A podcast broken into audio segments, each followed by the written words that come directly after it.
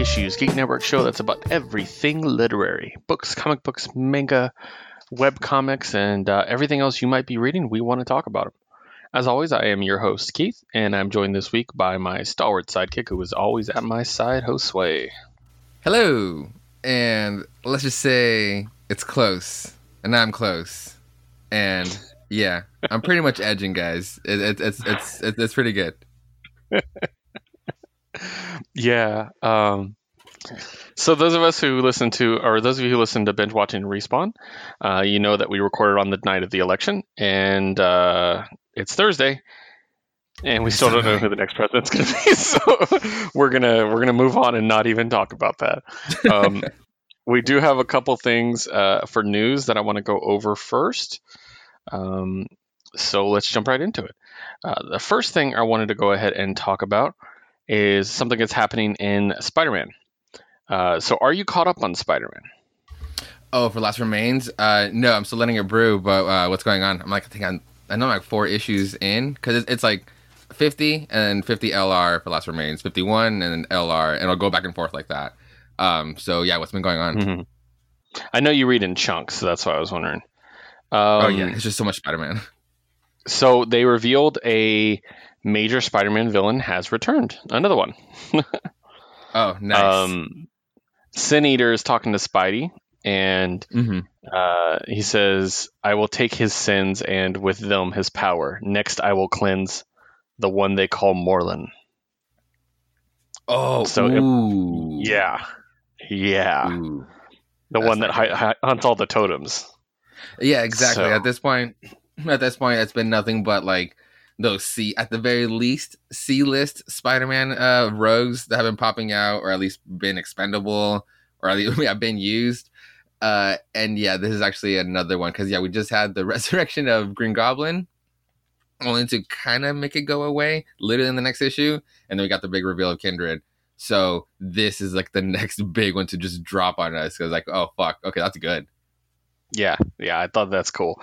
And if he got the powers of you know the guy that literally haunt, uh, hunts, you know the totems, that's that's a big power boost for him. So and it's crazy because like we do have like the the order of the spiders and it's actually a pretty cool team so to hunt them down that's gonna be a pretty good side story if they go with that uh that, that's Yeah. that's cool i like it i need to get caught up now Nice. Another big thing from Dark Horse Comics, they announced that um, they're going to be releasing a Hellboy Universe Essential Collector's Edition. Um, so it's it's basically the the best of Hellboy and Yeah. the Hellboy universe. So some BPRD and stuff like that. Won't all be Mike Mignola, but it'll be mostly him, obviously. Um, Mhm. It's they're going to f- publish four volumes, and Mike Mignola is actually the one picking them, and they're going to feature all new covers. So nice I'm pretty excited about that. So yeah, um, yeah, and like they said, uh, so there will be ones for a BPRD and Witchfinder and the other things in that universe. Like there'll be selections from that too. So yeah, uh, should de- debut in July 2021, and um, they are priced at 14.99 a piece. They are paperback. So, okay but that's cool. If you if you don't own a lot of Hellboy, you want to get some of the you know most important ones. That's a good way to do it. So yeah. and it's cool to get the side those side ones too the, to include bprd and because he does like fuck around like really everywhere or even some like Yeah. some side uh, Abe Sapien ones too Yeah, exactly. Like some of those are really good. Yeah, definitely. Um, and then uh, the next thing I want to talk about is Avengers news. Um, in the Avengers comic, now that the Age of Khonshu is over, um, they're they're gearing up for a new fight, and basically they feel they need Moon Knight as a member, even though he just you know betrayed them and all that stuff that happened. nice Um, so basically, um, Black Panther goes to Moon Knight and says, "If you work with us, we can stop Mephisto." And Moon Knight says, "Hell no, we won't. I tried to stop him. I put my blood in the dirt and my soul on the line, and you chose to come down from your fancy mountain to stand in my way.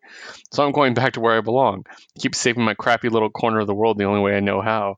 With my own two Khonshu damned fists. You want Mephisto? He's all yours, Panther. Let's hope you're better at stopping him than you were me. like, Ooh. and so, so it's oh my great. god yeah so he basically told him to fuck off when they told him to join the Avengers, which is great. I always love that. So, Um, it was but yeah. also uh, it was also another big miss way back in the beginning of Bendis's run, uh, New Avengers. And when they wanted to recruit Daredevil, but he was also just he said his own like side piece on like I got my own bullshit going on. I really don't want to put you guys through it. When everybody's like, is Matt Dare- is Matt Murdock Daredevil again and again? Uh, but it was also another one's like, oh no, I don't want to join your little New Avengers, even though it would have been super dope, but it would have been awesome. yeah. But damn it, Moon Knight would have been awesome too. Yeah, definitely. um, and then another quick uh, update. Uh, so uh, a while ago, I reviewed Black Widow number one, where she went off and she's um, she has this new life and everything. Well, they revealed in Black Widow number three that she actually eh, has she's married to the gentleman that uh, they find her with, James, and they have a son. oh no shit. Yeah, named Steve of all things. So. okay. yeah so um it's kind of interesting to see where this is going and uh, i'm curious as to like you know they thought she was only gone for a few months so how does she have a kid you know what i mean like there's, there's a couple things there's some questions there so i'm very curious so uh, next thing, uh, this is coming from Bleeding Cool, so I'm going to give a, a heads up on that. They're usually pretty good, but they've they've whiffed a few in the past, so this has not been confirmed. Um, but basically is that um, how, whereas DC's film and TV projects are kind of like they don't necessarily need to be in the same universe. You know what I mean? Like Doom Patrol is obviously in its own world, and we have multiple cyborgs and stuff like that. You know, this kind of thing. Um, it looks like DC's comic book line could be abandoning the idea of a single shared continuity. Aban- abandoning it, like, isn't that how it was? Okay, but they had like the central un- central reality, and then they had side Yeah. stories and stuff. Right. But basically, like th- it, it'll, enable them to tell stories, say in Batman, without wondering how this would impact Superman, if you will, or like let's say Yeah. let's say uh, specifically Batman. Let's work with Batman. In Batman, Joker blows up half of Gotham City. Mhm. That doesn't have to reflect in the Nightwing book and you know the Red Hood and the Outlaws Right, book right. and Catwoman, etc. So uh, honestly, and I know I'm critical of DC. I think this is lazy. like it's not hard to keep a continuity. You know what I mean? Like so Oh, totally. yeah, and it says basically um, it's going to be in favor of a multiverse, metaverse, omniverse model in which each individual comic will have its own story to tell without much concern for what's going on in the other titles across the publishing line.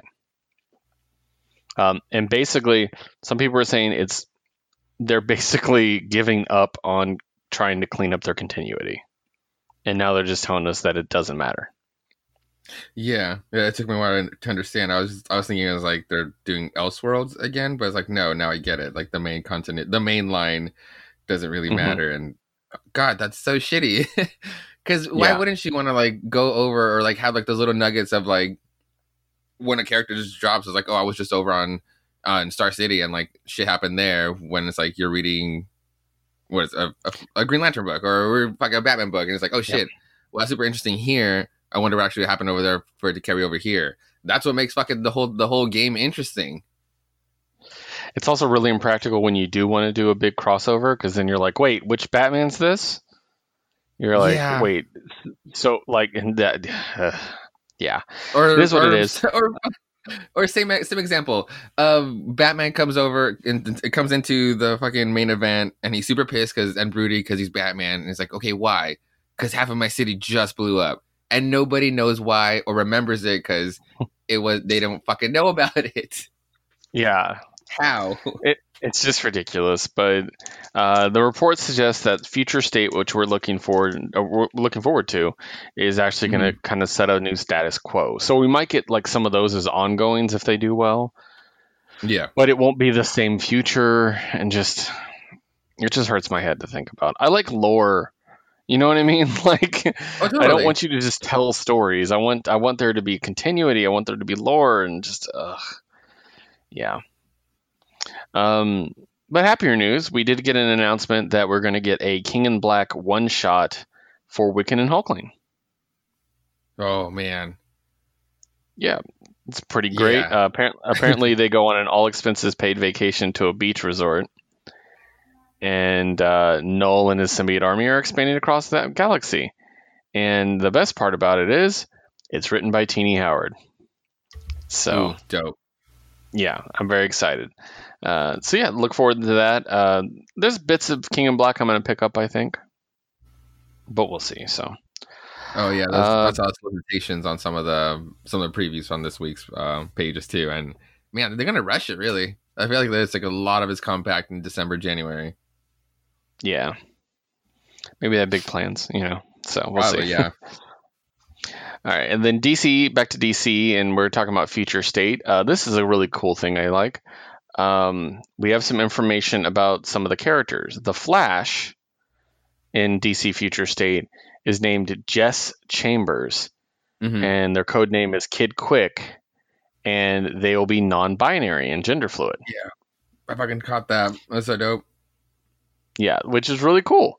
Um, I genuinely hope that people give this a chance and don't crap on it because of that alone, which Mhm. unfortunately does happen. And I, I don't want to say this and I want to pick on them, but it happens with DC fans more than Marvel fans. Way more. Wow. That's really, that's really Yeah. sucks.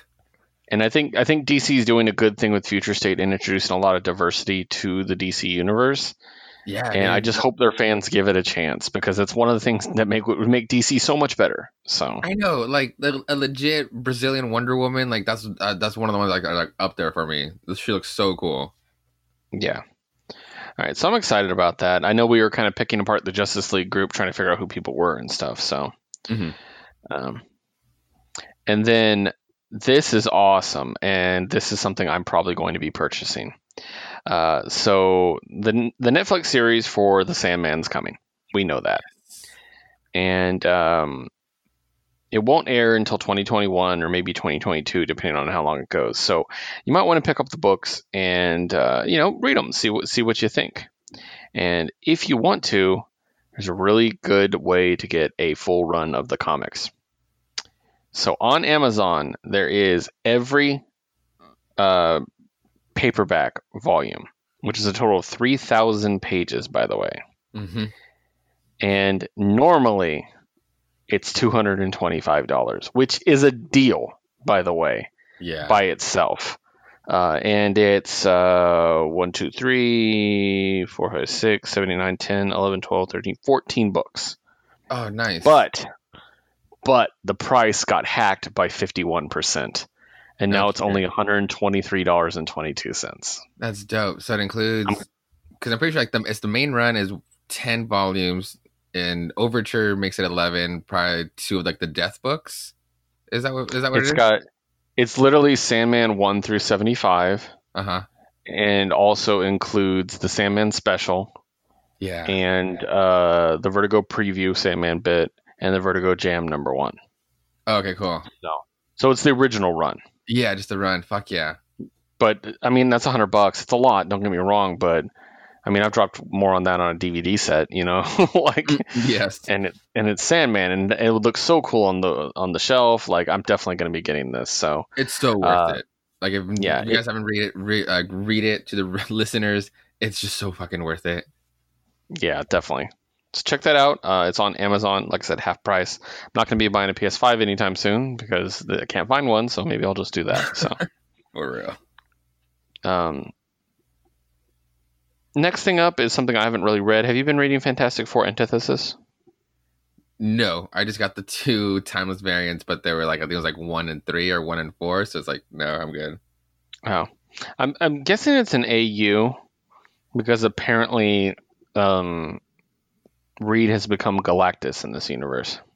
Oh no shit! Now I kind of want to read it. So, so now uh, Sue, Johnny, the Thing, and and Galan, the original Galactus, have to go toe to toe with him. Oh, So, that's yeah. cool. and we all know that Evil Reed is the best read. So, yeah, definitely. Um, next thing, there is a variant for King and Black number one, drawn by Todd Nauck and Rochelle Rosenberg, who I actually love both of them so much. But this variant, and this is going to be sent to the group chat right now, Um, this variant features every Venom symbiote ever. Oh, one of those. Fuck yeah. Let me see.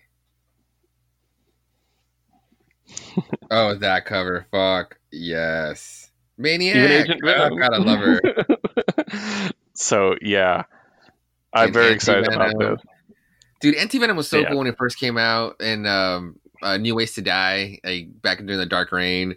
God, that was so cool. Like, God, Yeah, dude, and the, fa- And the then- fact that like during the run, sorry, like the fact in the run it's gonna be uh Gwenom. I think she's just gonna don the symbiote for that run and just be fucking just super dope. yeah. I was gonna point out Gwenom up in the corner.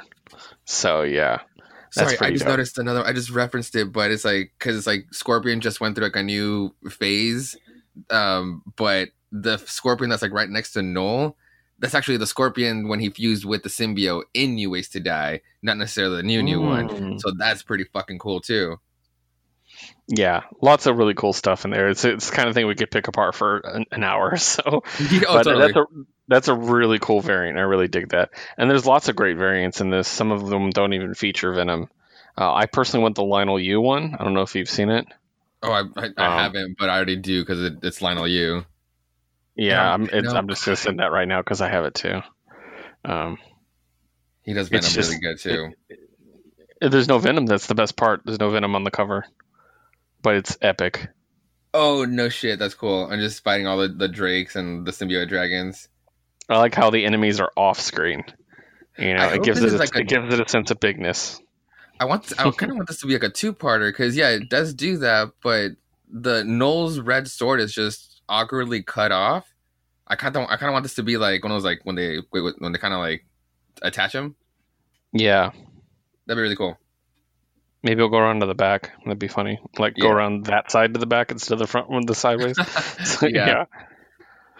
yeah. All right. Next thing. Um, we love Donny Cates. We're going to be talking about him a little bit later. Um, on Wednesday, with no prior announcement, I don't know if you've heard about this. Donny Cates debuted the One You Feed, his new book, digitally through publisher Panel Syndicate, Oh, dope. uh, and it's pay as much as you want. Oh, nice. So it's a, it's a horror comic. Uh, artist is Dylan Burnett and colorist by Dean White and designed by John John J. Hill. Um, so yeah, he's basically been secretly working on it and just dropped it. So and it's it's a future based horror. Ooh, okay. So yeah, it looks really cool. Uh, so definitely check that out. And then my last bit I want to talk about is um, out of King and Black is going to be a group, new group called the Union. We briefly, briefly talked about them in the past. Yeah. Um, but basically, it's the new Excalibur, um, and but actual non-mutant Excalibur that is. Um, Mhm. It's going to feature Union Jack, uh, and then a bunch of new characters: Snakes, Kelpie, Choir, and Britannia. And um, we got a cover which looks pretty dope, and um, I'm excited about that. Uh, we also got a confirmed uh, creative team. Uh, Paul Grist is going to be writing it, and he did Judge Dredd, which is pretty exciting oh, cool. and and then the art is Andrea Di Vito. So, yeah, it looks pretty cool. It was originally supposed to be like an Empire tie-in, but now they're going to try to tie it into King and King and Black of it instead. So I like that's why we heard about a long these like remnants of uh, Empire. Like there's a one I'll be talking about soon, but then we also have the one that Tini Howard is doing with um, Emperor um, Hulk King. I don't, I'm not going to call him Hulkling anymore. That dude is fucking hulking and Wiccan. So this I like that. This is like little remnants to, to still tell on on uh, on Empire. Yeah, definitely. So yeah, that's pretty exciting shit. So I'm I'm I'm ready for all that. Totally. all that now, please. So all right. Uh, so we're gonna go ahead and move on and start talking about what we've been reading. Unless you have any news you want to add. Um. Oh. Um. Well, I guess we'll talk, we can talk about it at the end of uh, when we talk about crossover. But there was like that cool reveal at the end of that that one too. Yeah, well, we could talk about it then, definitely. Yeah. So- all right, perfect. All right, well, uh, as always, we start with our manga for the week. Uh, very quickly, uh, we uh, we never learn uh, is continuing the the teacher love saga. Apparently, she lied to her father and said that they were engaged, so they had to pretend to be engaged. And of course, they're adorable together, and everybody's like they're actually engaged. Uh, it was cute. It's fine. It, it is what it is. so, um, and then uh, I also read some more Food Wars. Uh, I am on chapter 38. No shit. Wow. And it, it's so great because it's just an action anime, but instead of fighting, they cook against each other. Like all the other beats are there that it's just an action anime. so I, I'm I'm really digging that. So yeah, Will you watch the anime? I I actually. so the other day we were surfing YouTube and I Uh-huh. was like, "Oh, there's a clip from Food Wars as a recommendation." So I looked at it just to watch it to see if I could see how vivid the like the sexual like overtones of that, but it didn't happen in that clip. So I was like, Ugh. so I'm probably gonna end up watching it to be honest. nice. Okay. yeah. Uh, we got a My Hero. Let's let's start with Magu-chan though. Yes. Okay, so uh, Jose is caught up on Magu-chan. So I go ahead am. and launch with what you've read this week. So Okay. Magu-chan is worth the read. Magu-chan is worth getting through the eight chapters because by chapter 17 you will feel n- true emotion and feels 17 might be 16 so even sooner it's how much like you get to grow with this little brat of a shit and how much he also learns from being with us and adapting from us in order for him to conquer us eventually. Where in order for him to do so, there's this one chapter where he experiences experiences true loss, and it's so brutal on how you just this this little thing isn't used to saying being told no, but I like that like but the girl Ruru Ruru does put him in his place, but this one no to just really like you just can't have it. God, it was honestly like I, I was like, is it too soon for these kind of like this like deep like sad feels? But no, it was right right where they were, and after that, I was like, I'm in. Like Magu-chan, like it, it was really cute be- before that, but that right there is like it. It can really tell a true story by invoking that much emotion. Not even just because it'll be an easy puppy story, but it just I just like the how you just see Magu-chan just having to learn this lesson. It was fucked up. Uh, and then we had the the new chapter where this uh, illness has been circling around. Right. So the newer chapters, the last two were uh, where the girl gets sick. We talked about it last week a bit. Mm-hmm. Um, she gets sick, and Magu-chan like takes care of her, and he seems to genuinely care about her. Oh, totally. Like- yeah, Did you get that vibe too? yeah. Oh, for sure. Yeah. So he takes care of her. My favorite part was when he froze himself Mhm. so he could be an ice pack on her forehead, which was cute. Or even when the when the fucking um when the anime dude kind of shows up and he's like, all right, I'm ready for the fight. Also, that reference when when the when the girl spirit or the when the girl uh god shows up and and he's like, hey, so where's uh Izuma? And he's like, oh, don't worry about him. He's out doing his training arc. Like it it doesn't break the fourth wall a lot, but when it gets meta, it's it's actually really funny. Uh, so I like it because she's she literally watches a bunch of anime. That's the joke. right. So, So, she it's, so she's literally like she thinks of his life as an anime. like, that's great. but it also shows him for like a second him just like meditating under a waterfall so it kind of is so anyway when he when he shows up and he's like all right i'm done with my training and Magu-chan is like yeah yeah sure whatever hey do that ice thing again um, Exactly. but the, oh, i just realized what the actual latest chapter was and it was the holiday special which was actually really cool Yeah, it's a Halloween special, and they they decided to celebrate Halloween, and it's not very common in Japan, so they kind of have to like adapt, and it's cute. I, I really enjoyed it. Honestly, so did I. Especially for like uh the the crazy girl Yuika, how Yeah. she was, they were trying to also understand. cryptid girl. Yeah, she was trying to understand. Um, it was like the whole like trick or treat, but like she was like so fucking crazy. It was like, I guess I'll just like trick them with like almost like just like popping confettis at random strangers, and I kind of like that to be honest. Like if like these like random kids just like actually dedicated their night that instead of getting their treats, they were just out just for sure, just like doing the tricks and just actually just like doing like little like poppers in front of in front of people or something. so that's for Yeah. sure her. And almost like they were like in their own way, like actually getting like doing their own spirit of, of Halloween, and they all just like kind of get it straight and they'll go out like, and it looks really cool. Yeah, it was by far the most peaceful one of the uh, issues because it is a holiday special, so it was very much like, you know, let's have fun. You know, that was basically the whole story. So it was a good Yeah. one. Um, I'm glad you're caught up. Now you can keep up with me throughout the weeks as we uh, as we get in more into it. So I'm Yeah. excited. Because fucking and, and honestly, and you know what, he can also not go without at least not being in the chapter, without being mentioned. Nabutaku is actually pretty dope. I, I actually He's he's won, hilarious. he's won me over, and he's actually really funny. And I think he's gonna be in the end gonna be like the most human out of like the three gods. And, uh, it's gonna be not even his fault. He's not even gonna realize how human he is. With just him just trying extra hard to, to work and to work for the weekend, just so, literally work for the weekend just so he can train, But then he's gonna get lost in just the whole mundaneness. Uh, I love it. And he really wants to be a good chef. Like that's the best part. really He's like, I want to learn how to cook. Like, so great. Um, and then we close out with my hero. Uh, no vigilantes this week. Uh, my hero mostly dealt with the uh, showdown between the two ladies, and it was intense. It was very, very intense. Yeah. And um, so, what do you think? I want you to go into it first because you Um, always I'm- have great opinions on my hero. So, Well, I'm going back to it, and I'm just uh, I'm trying to remember past uh, what the actual conversation was because like that final like I don't want to say final showdown because it's been going on forever, but this new gathering of heroes is actually very interesting.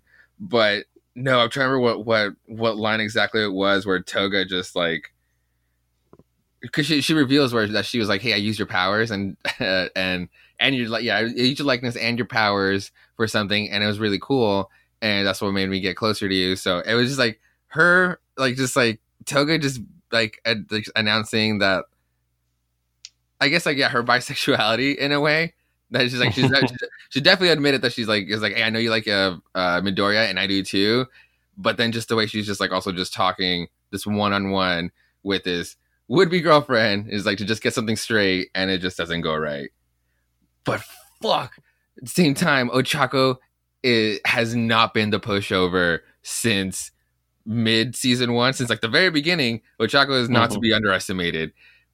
Fuck, when she since just the does, like, tournament, basically. the what? Yes, basically, yeah. God damn it, when she does like the fucking zero satellites, like when she just been because like the whole time she's Ochako just has learned how to work people and let them talk, and Toga has just been like going on her monologue and kind of been slapping Ochako around, and she's been doing it on purpose because she knows how to fucking fight, and she kind of she kind of did like she surprised Toga with it, and the whole time uh, Ochako is just touching shit around and just launches. Oh god, it was so dope. Oh yeah, and I forgot what else shows up. But yeah, uh, what, what else did you want to add to it? Um, I was confused at first at the beginning Mm-hmm. when it showed Ingenium because it's been so long since I- since we've seen Iida that I forgot he was Ingenium now. Yes. I was like, I was like, wait, his brother's okay now? like, what happened? Um, and then the ending. Talk us through the ending because you interpret this comic way better than I do. So oh god, I mean, it goes all over the place. Sometimes it is like hard to interpret. But yeah, after uh, so Toga and Ochako are doing their, their thing, and just kind of right before Toga's gonna have make her exit, uh, Tsu uh, Froppy makes her entrance and kind of like is able to able to do her have a have a good handicap. Yeah. Um, but sure enough, it was just God. What was it? But but by then, it was just something that that Ochako said specifically that really cut through Toga, and, uh, and even Ochako after the battle, she was just kind of like she went into like worry mode even to, uh, towards Toga, and it's like yeah, I, I think she was crying on her way out. Like she's fucking gone, but I think she was crying. Cut to the fucking craziness that is Shigaraki and the bullshit outside yeah, and where we end up with Gigantomachia finally reaching his goal on going to his daddy Shigaraki, and now, for what it seems like, the next battle will be obviously Gigantomachia and Shigaraki versus. Oh no, sorry, including Dabi. Dabi was also Mhm. featured because he's also on- on his back. I don't know if he's the only one that stayed. I don't know if the other if the other villains like jumped out or after Toga or just kind of like are still back there. They I bet they're just gonna stay on Gigantomachia. I bet I bet Dabi's gonna actually get involved in the accident or he's just gonna fuck shit or up in the, in the in the fight. I mean, yeah. Yeah. But the team on our side is a very fucked up, a very burnt Endeavor, and also a very worn out Midoriya, who, God, we'll see what happens there. But introducing into the fight is Ingenium, made his way there. You Uh, Shockwave girl, fucking the number three girl from from UA, sucks I forget her name. The one who Mhm. won, the one who won the beauty pageant. It was she's super fucking so, so dope. She can fucking do Mhm. damage. And from UA, we got Todor- uh, Todoroki making his Yeah. entrance, and he started flaming out. Did you notice that? no, I didn't. There's a go back a few panels, or I think right before, but there's one where he like it, it shows him like, like front uh, from the front, and he start, he starts flaming out on on his uh, fireside, and is, is that's not what that that's not something that happens like easy or lightly. He's also been been worked out at this point. I, I love that he's a recovery dude. It's kind of what he's been focusing on. But uh Mm. oh, right before it jumps into the Toga and um Ochako scene, I see it. I see it now. Yeah. yeah, dude, he started flaming out. He's getting he's getting so focused and oh shit. So this is gonna be dope. I I'm excited for this next fight because again, like it's cool how we rotate highlighting different different characters and what they can do now.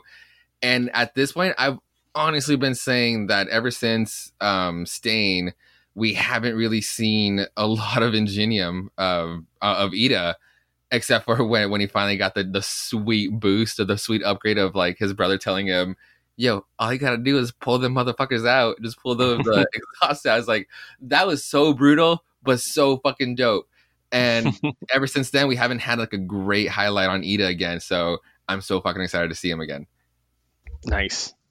Yeah, it's pretty great. I think we're leading up. Uh, hopefully, this arc is closing soon. like we, we keep we've been saying that for a while now, but um, it's been good. It's still good. It's just I'm worried it's going to be a little long in the tooth. So I hope it. Uh, yeah. So yeah, awesome. Uh, any other manga you want to talk about? Um, no, I don't think so. No, no, Got any web comics? Because I don't have any updates on any. no, I don't. Cool. All right, books. Um, I haven't been able to sit down and read more than Neil Gaiman book. Uh, I was actually planning on reading it while I waited in line at the polls, and there was no line. So I was like, oh well. Lucky you. Well, like, I was like, I haven't had a chance. So uh, I will be reading more of that uh, this next week, and we'll talk about it next week. I did get a little bit more of the Expanse audiobook done. I've uh, I probably have no, I actually finished it. I remember now I finished it. Uh, so I'm awaiting the last audiobook that's out. Uh, once again, I need a credit to do it. But I did listen to. I went back to Eggshells, that book about the Tokyo Dome, and listen to more of that. It's just really interesting. It basically is a history of every card that's ever been hosted there, and um, just like it, it's a really cool uh, view into like Japan's past as well. Because like in the n- early '90s, there was such like a financial boom that all these companies had crazy money and they'd spend it on stupid things. Like one company tried to get Michael Jackson to come perform at their office party just for fun. Like that's how much money they had and stuff like that. Mm. So it's kind of interesting to hear these Japanese people like blow quite a bit of money, and then now I'm in the point where they're starting to recede a little bit, and they have to like cut back, and all these companies are closing. So it's really interesting. I'm I'm, I'm digging it. So. Um, that's it for me for books. Honestly, I didn't read too much. Uh, mostly D and D uh, books, which Mm. isn't really super exciting to talk about. So, Uh, any book- learning, setting any books for you? Any, or are we going to move on to comics? Yeah, just move on to comics. Perfect. Well, we got a lot this week, anyway, so we'll blow through them. Uh, so, as always, we start with our indie books, and we start with our individual reads. Um, first of all, I got the Orville number three, uh, and it did set up a new arc. I thought it was pretty great. It features the security officer uh, Katara um, as the main character, um, and uh, yeah, it's, it's really cool. Uh, Tala, sorry, not Katara. I don't know why I said Katara. Um, Tala, and she, she's really cool. They introduced her in season two, uh, so she's the least developed character. So it's nice to get a little arc for her, and it's just a fun little thing. These comics are literally just like filler. They're not going to reveal any major like plot points or anything like that, but it's fun. Uh, basically, she's helping a group of, or basically a, a race of people who are being subjugated, and they happen to look just like her, and so she um she basically becomes a folk hero for them. It's pretty cool. So, uh, next up is issue two of Norse Mythology, published by Dark Horse Comics, and uh, of course brought to us by the lovely Neil Gaiman, uh, Jerry Ordway, P. Craig Russell, Lovern Kindzierski. Um, this is the uh, in the last issue they started telling the tale of uh, Sif losing her hair, and in this one uh, they finish the tale um, with Loki tricking the dwarves and everything like that, and it's the creation of Mjolnir. So, uh, pretty cool. Um, I, I, like how he writes Loki because Neil Gaiman has always said his favorite character in Norse mythology is Loki. And to be honest, if you read Norse mythology, Loki is the one who actually gets shit done in Norse mythology. Um, mm-hmm. The others are kind of dumb. so, um, basically, because of Loki, Mjolnir was created. Uh, so basically, their their whole thing is like, uh, we're grateful to him even when we hate him the most. like, yeah, that's pretty much it. So, pretty good. Uh, new issue of Dryad, which ends with an awesome cliffhanger that I'm not going to share. Uh, but this book has been very good. If you want like a futuristic fantasy book, this is this is your shit right here. Um, published by Oni Press, written by Kurtis Wiebe, just and, and drawn by uh, Justin Barcelo, colored by Francisco Segala. Um, but yeah, it's very good, really cool. Like I said, um, cliffhanger at the end that I'm not going to touch too much into because I want you guys to pick it up. Um, next up, I only have two independents left that you didn't read. First one is Chu, issue four. I'm really hoping this is not a mini. I hope it continues because I'm really enjoying it. it it's, uh, as we know, a prequel to the original uh, comic Chew. Mm-hmm. And um, it takes place basically right before the. It's leading right up to the end, or the beginning of the original book. Okay. And it's about the main protagonist of Chu's sister, who's kind of a scam artist and criminal, and she's just trying to get by, basically. And he's a cop, so it's kind of like they have to. Basically, he starts finding clues that she might be um, uh, might be responsible for some of the things going on, and it's going to come to a head and lead lead to the two of them like conflicting, which should be really really interesting. Um, also, it has a scene where they want to hide a dead body, and so they, they like we have a guy, and then so they go out to this farm. There's a big heavy set pig farmer. He's, got all these pigs. He's like, "Sorry, shop's closed." it's just like basically there's the whole story of Chew is uh, chicken is made outlawed because of an avian flu outbreak. And um, this is right when the avian flu started outbreaking. So the guy's like, uh, he might have chicken in him. I don't want to poison my hogs, basically. So, uh, so they're having trouble getting rid of a dead body, basically. so it's really good. I love it. Uh, written by my one one of my favorites, John Layman, who's a really nice, awesome dude, and drawn by Dan Boultwood, who's doing a wonderful job as well. Uh, published by Image. Now, my last solo book, I kept this for the end because that's, the one that I would sell Josue on the most. Uh, published by Boom Studios, uh, is a new series called Origins.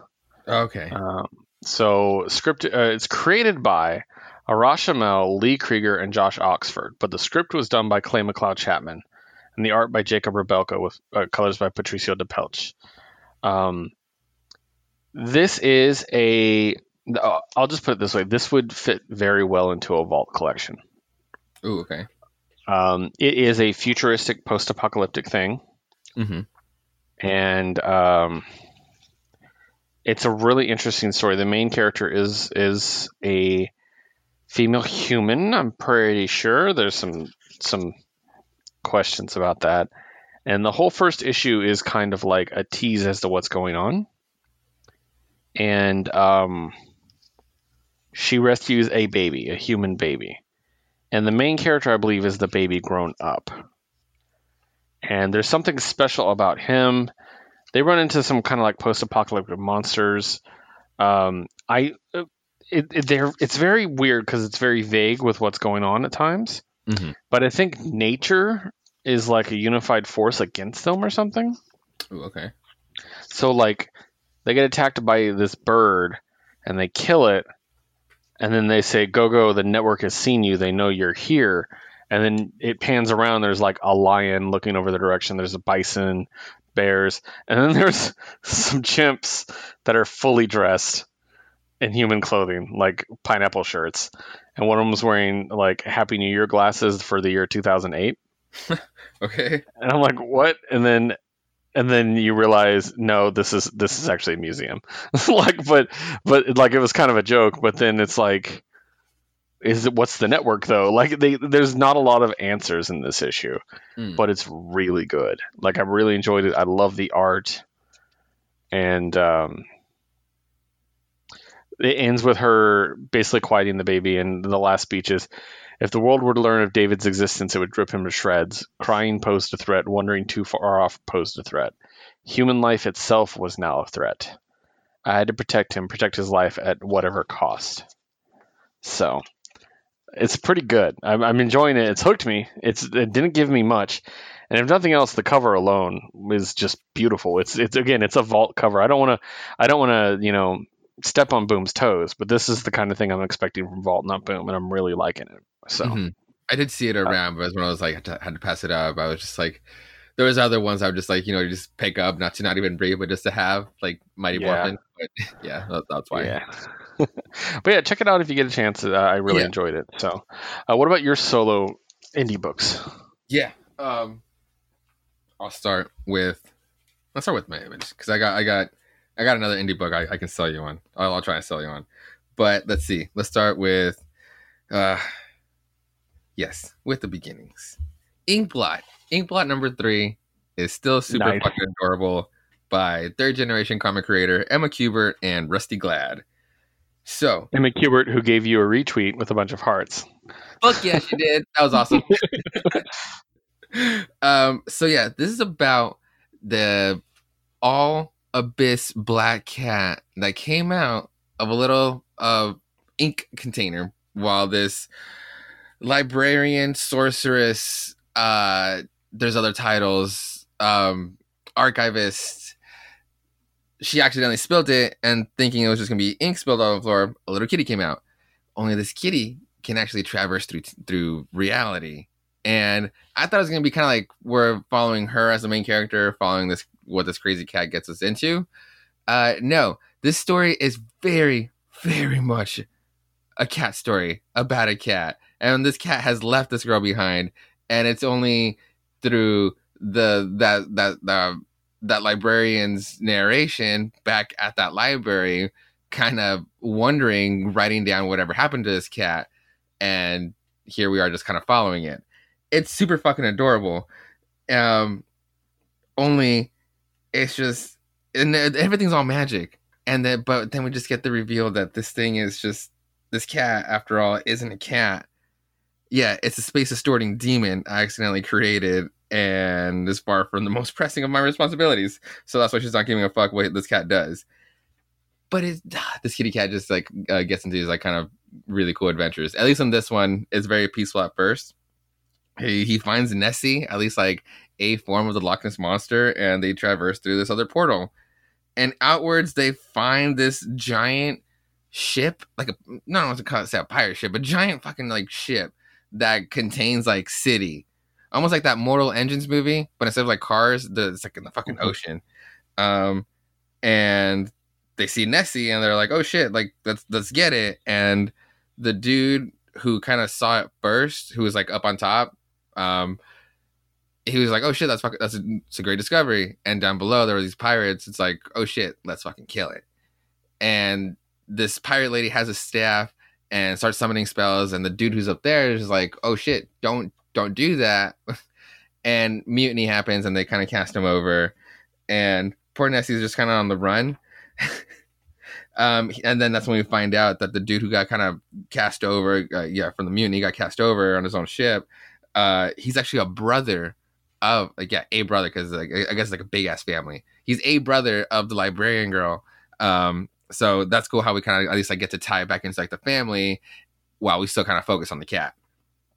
Um, so yeah, it's still like I was wondering where this story would go or how it's gonna go, but uh, yeah, if it's in, if it's just, if we're just following this cat, I'm all in. It's super adorable. And at the end, it's it's literally kind of alludes to like the first discovery of like the first sighting of Nessie because of this fucking cat. so that's Inkblot, and I'm really down with it. Nice. Next image book is The Mysterious That Texas Blood by Saw it on the wall. Yes. by Chris Condon and Jacob Phillips. Uh, so I guess we hit part two on this one, and then now we just dive literally we just dive deeper into the fucked up crime that is this dude's murder, this dude's brother's murder, and what he can do to find out. Uh, yeah, anything, any information on how he can get revenge, if that's really what he wants. And this is like the one I, I really recall back to No Country for Old Men, and for good reason. There's a there's a, a sheriff that I'm just like I really really like, and he gets his partner, um, a, a young new de- is she a deputy? I think so. Um, but anyway, he brings her around just so I want to just get a fresh mind on this and just not somebody who's just from the town that just would just get tunnel vision as well. And sure enough, she actually helps him. Um, but yeah, and it comes back to the brother that, that came from the city to find out what happened to his brother. And then his wife actually shows up and he almost kind of just cut, cut ties with her because this dude actually, oof, he almost killed somebody. And it's like he's not torturing somebody, but he's, literally almost killed somebody. he was almost about to get out, so he literally had to just kind of like shoo his wife away. Um, but yeah, like shit's just getting like just deeper and just like getting into like the thick of it. And yeah, I, I just I just like this. So this would be a cool mystery, just all collected together. But I'm glad I'm following it through. So Nice. uh, it's Texas Blood. Next and last uh, solo image book is Coffin Bound, number eight, by Dan Watters, artist Dani, Brad Simpson, uh, I believe is a colorist, and Aditya Bidikar is letterist. Oh man, how can I put Coffin Bound the fin- the the end to volume two, this to the second arc of Coffin Bound? By the end of it, and I would try not to spoil it because Sochi's like right here, and she's like really wants to read it too. Um, but um, what by the end of it, what I can say is, and that got me really excited on the potential of this book and how crazy it is, is that this is this is fucked up Infinity Train. This is a potential to kind of still tie one line together while kind of exploring different characters you meet along the way. Because there's a lot to explore. There's a lot to kind of unpack in this world that would make no sense to kind of put into words. It's really it's just something just to behold and to be read. It just at least once, but it's really fucking dope. Um, but the way it's been transitioning from characters and their progression on their stories and their reasoning on like on on what they do and how they end up ultimately coffin bound. yes, title trap. Um, it's really cool, but yeah, the way it goes from character to character, I can just definitely see this to be like like a fucked up Infinity Train, and I'm all fucking about it. So yes, we got to get our new Infinity Train from somewhere. from somewhere, and I was like, that's some kind of a feel good because yeah, all these cartoons. But this one, this one just explores a lot of dark and like ex- existentialism, just stuff, and uh, it, it, it can get pretty deep while just making nonsensical me- like a me- of a mess everywhere, and it's, it's really cool. Uh, so yeah, all together now, Coffin Bound, Volume Two, Dear God, comes out December second, twenty twenty, just in a, m- a month away. And sure enough, it doesn't say. Yeah, well, Coffin Bound should should return later. It doesn't say exactly when, but yeah, Coffin Bound should return by 2021. I hope so. Please, Dan Watters, don't stop writing Coffin Bound. I really like. All right, just two more. Next one is by Aftershock Comics, and that's Lonely Receiver by Zac Thompson, Jen Hickman, and Simon Bowland. This is that is it is another horror book, but in like the uh, oh sci-fi dystopia of AI that deal and dealing with a fucked up breakup. And last time, uh, our protagonist, if we can really call her that, our protagonist was still uh, crushing over her, her breakup, and she was up in her highs and lows. And by the end of it, she decided to finally go out and was, and was really feeling herself. And she at least, and by the end, she found a dance partner who kind of looked like Rian. who like was the AIX who left. And automatically this girl just starts getting infatuated and in her words falling in love with this new person uh hazel hazel christo who does have a resemblance but is almost like in a complete opposite way. But Mhm. the, but she almost like is there. And this girl is just batshit crazy and just not confuses her but it just goes down the fucking rabbit hole of just using somebody else because they remind you of somebody you're not oh, com- you're not completely over with and by, by the end of it it just comes out and unpacks and it just and it just go and then and then for sure we get to now the horror of what kind of a fucked up person she is. And shit on god damn it this is just really fucking good. I just another dark another really dark book. I just i'm so glad i'm just like i'm going along with it. Um because i don't know it's just like ah, god it's just in a way it can just be feel so real while while getting so out of like explaining like ai and in this in this case like ai like at least this ai system you do have to like surgically implant to yourself to have this being around it's all not really tabooed but some i guess like frowned upon. She probably just get by the end of it she gets like shamed for it by by hazel because she was just like almost like basically like needing to get tested for it or she's just like not fucking cool with it.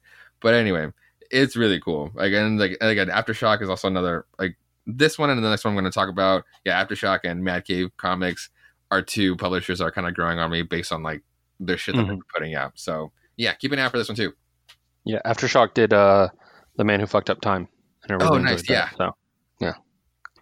uh now for my last one and this one's really cool i i do i do fucking love um the ambition of this one like how, how they tried how they're really trying with this one and this one's called phantomime by mad cave comics and this is by Chris, uh, christopher sebela uh who yeah who did crowded test uh, crowded on image test on from vault uh yeah this dude's fucking been around and artist is david stoll colorist Dearbhla Kelly. This book is a great teen crime where these uh where our group of kids are are deaf.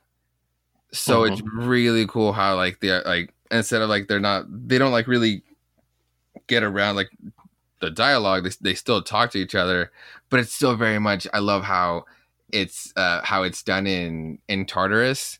Like instead of like their their dialogue bubble just like kind of like pointing to their mouths and they're literally going like they're literally coming down to their, their hands. And their motions are actually very much like what the sign would be so that's really fucking cool how like they're oh shit sorry. There's representation here all over the fucking place and it's just like it's a great new fucking book. And these kids kind of get into it like uh, into, into their own rabbit hole. Uh one, one of the one of the main girls or yeah the, the popular girl that she meets in school her parents get found out that they're pretty much not good people and she they can only really afford to keep her for the rest of the semester that she was already paid for.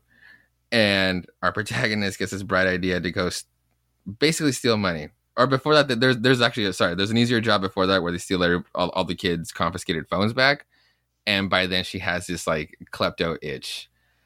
And it's almost like these kids can actually get a get away with it because in the school like it, even even she goes like uh, I don't really like how what they call it, but it's like there's something time in school for the special needs, and she's like ah, it just rubs off the wrong way, but it's not it's not specific towards deaf towards deaf pe- towards the deaf kids. So the staff doesn't really know sign language that well, so they can just get get away with just saying anything around. And I thought that was a really cool concept on like if these like just any group like any group of people like that can just yeah what can they what can they really say or what are they really saying? And we nobody really know because nobody can actually really hear. It's just like there's no dialogue but it's like the fact that we're like like you're reading it and following it with them it's it's a cool it's a cool take. Um but yeah. Our kind of would be little klepto starts getting deeper and deeper on different jobs that she would like to do until she, they actually do a really big fucking job. For even for kids they kind of they kind of pull it off. And cliffhanger they kind of get caught So I'm excited to see how they kind of get out of this, and because honest, it's a really cool setup, and I really kind of I I, I, know, it just the the the story of the kids. They're not all like like there's a part where they all kind of where she explains kind of their their backstory, and they're all they're not all like just born deaf to just write them off easy. Like there's there's one there's one kid who became deaf so he kind of he she kind of senses that she that he's kind of like alienated because it's almost like the, the, a loss that he that he misses so there, there's definitely like there's definitely like a character like that we can actually like explore there. There's another there's another character who, who's also non-binary and she's like kind of like the introduction to like the school. Mhm. and she's very much like a um uh she's she's more she's more closer to what she has to the protagonist and but she can actually at least like speak a little. It's almost like she's um she was born with it but she can speak at least a very little but like it, the only way she kind of describe it is like she gets like a lump in her throat and that's why she kind of she kind of has to like can kind of cancel out. Um but yeah no, it's just like a cool well-rounded uh, group of kids and like like they're all like they're all connected like by their by their own thing but but they all have like their own thing that kind of separates them. I don't know. It, it's it's really cool. I really like this one. So it just started phantomime uh by mad cave. Nice. yeah and that's it for my indie reads. Cool. All right. Well, let's talk about our mutual reads then, as far as indie goes. Uh, first one I got is Horizon Zero Dawn from Titan Comics. Uh, Yes. Real quick rundown of the creative team: Anne Toole writing, Ann Maulina drawing, colors by Bryan Valenza, and letters by Jim Campbell.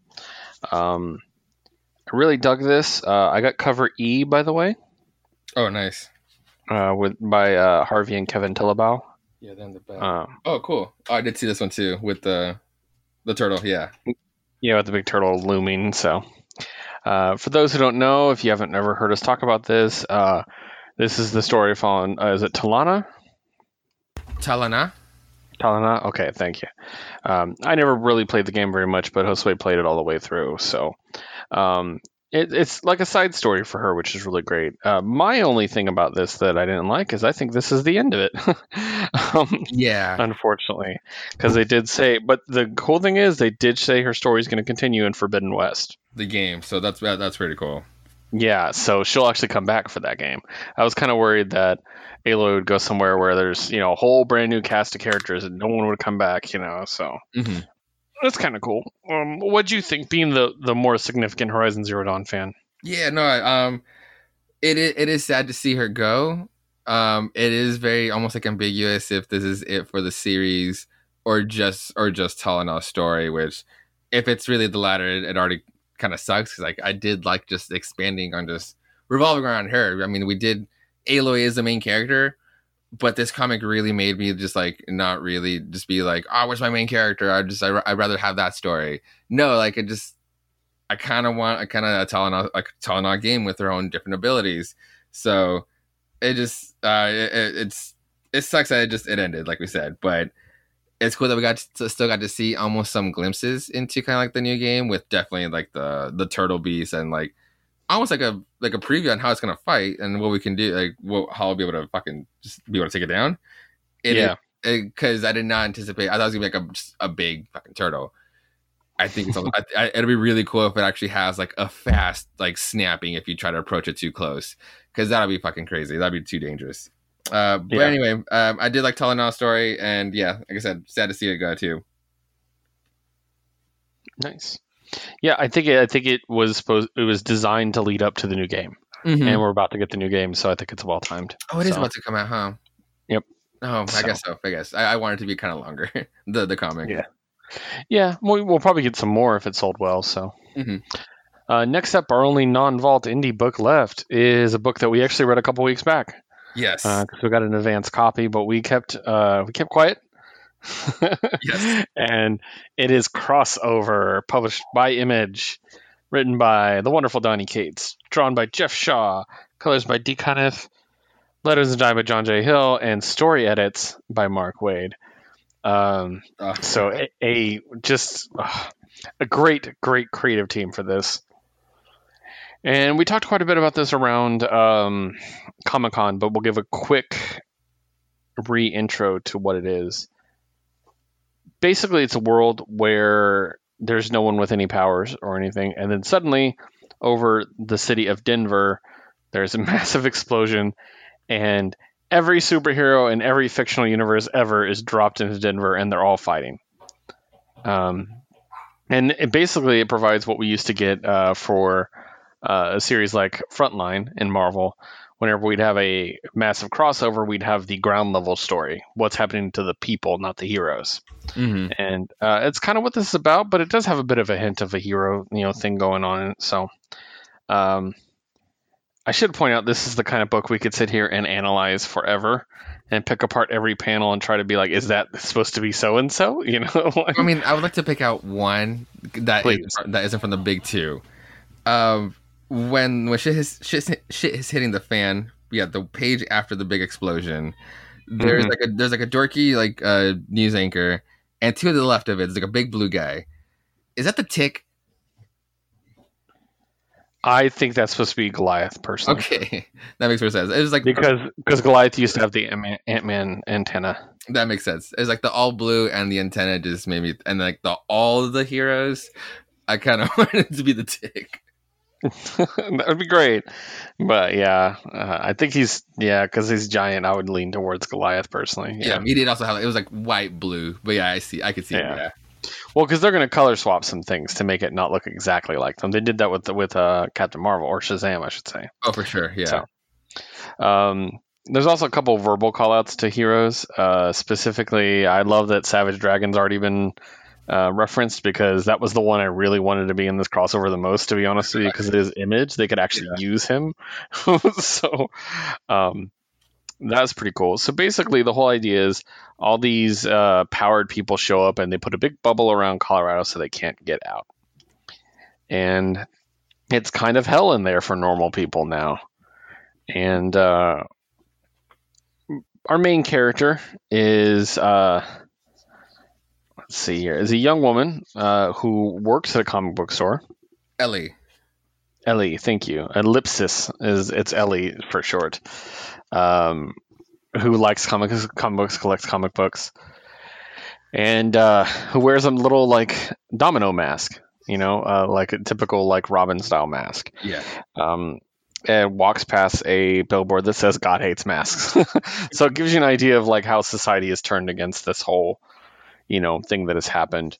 And y there's protests and stuff. You get a couple good ideas about it, and there's definitely some parallels to what's going on in the real world right now, uh, which we won't dig too deeply into.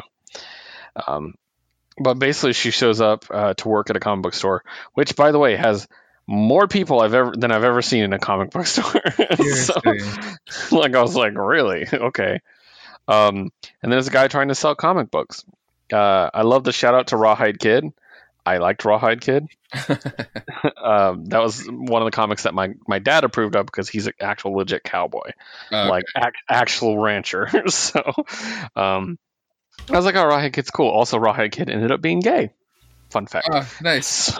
so yeah um but basically yeah the the owner of it uh the main character is otto or the the owner of it hi- this character name is otto and he's an old man he's kind of a hippie it looks like and basically he's like he, he refuses to buy this guy's comics because they're you know they're pro- as he puts it propaganda he's like approved and mandated corporate comics designed to eliminate the stigma of capes and masks Marvel and DC died when Colorado died. Man, catch up. Which I was like, I, I think I know this guy. I think I've bought a comic book from this guy before. so, um, but yeah, uh, so it's really cool and interesting, and um, I really like Ellie already. oh, totally. She's a really good protagonist. Um, and then they're working, and there is a small child in the store. And they look, and this is so great. I love that they did this. This is such Donny Cates fucking thing to do, too. Oh, totally right. Um, they look at her, and she has dots on her face, just like the old 70s style comics, uh, to show the coloring. And, but she has it in real life. So that's to show that she's one of the invaders. And everybody panics, basically. Um, I, I, I liked this a lot. Um, we can go into it some more. I don't I don't want to go beat by beat. You know, I want people to read this because it's really fucking good. yeah. Um, But we do find another major character who is somebody on the other side of it, who's a gentleman. And uh, I'm very curious as to how this is going to play out Mm-hmm. because we're told straight up that uh, so this is so this other character right um, his was it I guess it's his dad is his dad the priest because I so, yeah. can't have kids Kind of takes him out of the car. yeah but, but like priests can't have kids you know what I mean that's all I was kind of like I think he might fall like a pastor, but he's wearing like the white collar thing. oh I bet he's Lutheran or something yeah. and basically he, he gives the boy Ryan a fucking um, Molotov to throw at the comic book store, and he throws it and destroys the comic book store. And as the comic book store is burning, and the and Otto and Ellie and the little girl escape, we find out that this story is also a love story. And it shows the two of them, Ellie and Ryan. And I'm kind of like, well, I'm really curious to see how that's going to happen. You know what I mean? So, Mhm. and then the little girl, in the meantime, had drawn.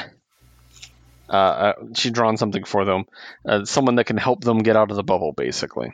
Yep. And the very last shot we said we see, the narration is, but more than that, more than anything, more than superheroes or mega events or good guys or bad guys and the world's gone wrong. This is a story about hope. And there is a little cartoony man with an S on his chest.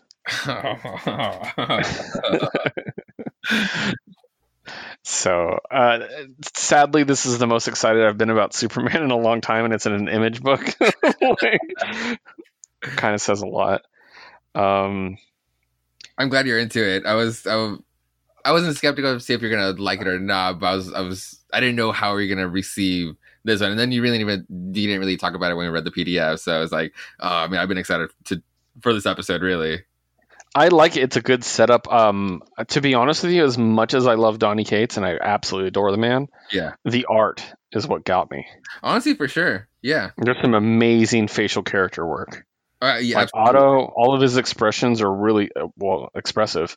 Mhm. Um, and Ellie, like the domino mask, just adds to it so well. Yeah. like she just looks like somebody I would know. You know what I mean? Like I just love it. it doesn't hide from her face. It it really almost like adds to like the features. Like I, I like it too. No, you're so right. Like this art Yeah. is excelling. Also, she's wearing an invincible shirt, so she won my loyalty immediately.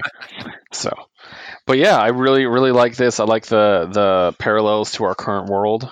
Mm-hmm. Um, yeah, I'm, I'm excited for more. Um, highly recommend this, guys. There's a bunch of really great covers out there to check out too, and um, expect it to be good. I, I expect this to be a very, very good book, and you'll probably see a lot of familiar faces. How they got permission, or at least, you know, the legal ability to use those characters, I do not know. We will see. Because again, they haven't really been on panel. It's always like the like like we said, Yeah. the off color, the off coloration first, and so it's, it's almost like uh, was it 1985? But that was also just like a straight up Marvel property. But when they kind of came over, Yeah. they kind of still showed them in the real world and be kind of different. But this one, there's still that that mystery. But I do like that instead of just like, hey, I know you're here for the characters, fall in love with these original ones first, and I, I'm, I'm kind of into it. No, I'm really Yeah, I think so too. I think it's going to be, and uh, this is a very cautious comparison I'm going to make, Oh, I have one too. but uh, I'm going to compare it to Y: The Last Man. Ooh, no shit, really. So here's the thing: we got to know a small group of characters, and we're going to get to know them over the next, you know, several issues, I'm sure. And same thing with Y: The Last Man. We got to know Hero, Agent 355, Doctor Mann. That's the tr- that's the main part of the group, right? Mhm. And what did they do? They're in this world that we need to know something about, and they travel around and they meet different people in different areas, and you get an idea of the entire world and what it's like. I think that's what this is going to be like. They're going to meet with Superman. They're going to meet with other people. You know what I mean? Like Oh, God. Yeah. it's it's literally they're tourists in the world that we need to know about, and so that's why it felt like Y: The Last Man to me. So At the very least, please, Donny Cates, make it like a fifty plus issue like series. oh Um, yeah, totally. Um, no, my my comparison, like that's a great one too. My comparison, just straight up from like from the beginning, because of the explosion and just how similar it was. I say this is like comics version of uh, Akira or Akira. Just oh, like nice. a giant explosion to just reset the new status quo for this kind of like now three future three years later in this case but there's all these like similar undertones like the whole god hates hates masks and like Yeah. they want to burn burn books but specifically the comics because of what's happening and and and Akira did did had just so much to unpack on that one so for sure at least like on from my side I was like oh shit straight up just from that explosion comics uh, Akira and I'm just yes it has that ambition please Donny Cates like go fucking all out Yeah, I could see that. That's a good one too, actually. Yeah. Nice. yeah Uh, so pick it up once again from Image Comics. It's available, multiple different covers. They're really cool. Uh, check them out. And we'll be reading every issue and telling you about them. So read along with us, definitely. Yes. Um, I actually ended up I I got the cover A and cover B, and only because something got spoiled, and now we can we can actually talk about it now. There's um, Donny Cates is not done here. He's also writing another book, and finally he's working with his wife, uh, Megan Hutchison. Yes. I think Kate's, and it'll be a her a horror book called Flood, and it's you just get like a just a black page and just like with some text kind of previewing, just setting the mood Yeah. and I'm really fucking all about it. Um, so I saw that before I went to like, the comic book store, and I was like, "Oh, that's cool." It doesn't necessarily didn't really spoil anything, um, but because I saw it when I went to the comic book store, if you look on cover B, it has um, Ellie just kind of jumping through the fire, and has a bunch of comics through it, and it's I saw your tweet. yeah, it, it has like uh, Donny Cates' books like Redneck and God Country, um, oh, and, and a Tomahawk, and next to her is a book Flood, and these have been solicited before, like for a while now. So it's like, oh, like Flood, like I think nobody knew what the fuck Flood, Flood was. It's just cool we saw Donny Cates books. Only, Yeah. that was a Donny Cates book, and that's cool. How just like it was just like a spoiler before we even knew what it was. So that, that's really the only reason why I got it, just because it's on the cover too. Nice. Yeah, I, I got the cover A. It's just great. The colors are just awesome. Yeah, So there's so many. that's another. That's another thing I should mention. Actually, the coloring was really good in this. Absolutely. The art and the coloring married together really well. Mhm. So, um, and we always want to give colorists their due. So I want to make sure I threw that out there. So now we're going to move on to our vo- two vault books for the week. Number one, Vampire the Masquerade. Number four. Oh man, the murder of the Prince of the Twin Cities has escalated, and uh, oh man, so Samantha. Uh, the prince of the, the Twin Cities was uh, killed and is basically turned to dust. And um, Primogen went, once them, Calder went, that is, um, wants to, have Cecily and her assistant basically look into it. And this this issue felt like a game of Vampire the Masquerade more than any of the issues so far to me. Oh, I felt that too when they're kind of the interrogator questioning. I want to say interrogator. Yep. Yeah. they're using their own little personal skills and it felt like a role-playing game where they're like you know and they're, again questioning all the people they thought would be involved and um, cecily's upset because um, like Allie is like oh and she, she's like all like bubbly with them and asking them questions not focusing on the issue. And then Allie reveals like she was trying to see if they try, would try to steer the conversation back. She had a, a her madness. Yes. which was really cool and it shows her being a little bit more competent than you know Cecily gives her credit for so um, but it all leads up a lot of things happen and they get into a pretty cool fight with some anarchs um, and in the end uh, Cecily is framed for the, the killing of the prince by Calder, by by the by him. Uh, so basically, the whole the the hard drive and everything, like with all the the banking numbers and everything. And so, yeah, they're framing Cecily for everything. And then he calls, and if you guys played again Vampire the Masquerade, you know how great this is. He calls a blood hunt, which is so cool, and that's a really cool shot of all of them standing there, like when he says it with their glowing eyes and stuff Yeah. and with his with his little uh, glass of blood swirling around him. It's like just such a cool image, like Oh, when they do that blood work and like, it's just like floating around them, it's so cool. Yeah, yeah, it's great. so, and then we get the the Anarch Tales. This is the part written by Tini Howard uh, about this little traveling group of people, and this is we're really starting to get links between the two the two series. Yeah. Uh, the two stories. Uh, specifically, we find out that this is the group that Cecily used to run with Mhm. which was cool. And also, they're talking about the death of the pr- the prince. Yeah, So- like word got out finally. Girl, I mean, like, all the way out here. Yeah. And then so we get some more information about one of the members, which is basically each issue has been like, here's this person. And this one is uh, Priscilla. And yeah, Priscilla from Memphis, Tennessee. they make that joke. And uh, it was really cool. I liked her backstory a lot. Oh, yeah. Basically, she fell down a hole of addiction.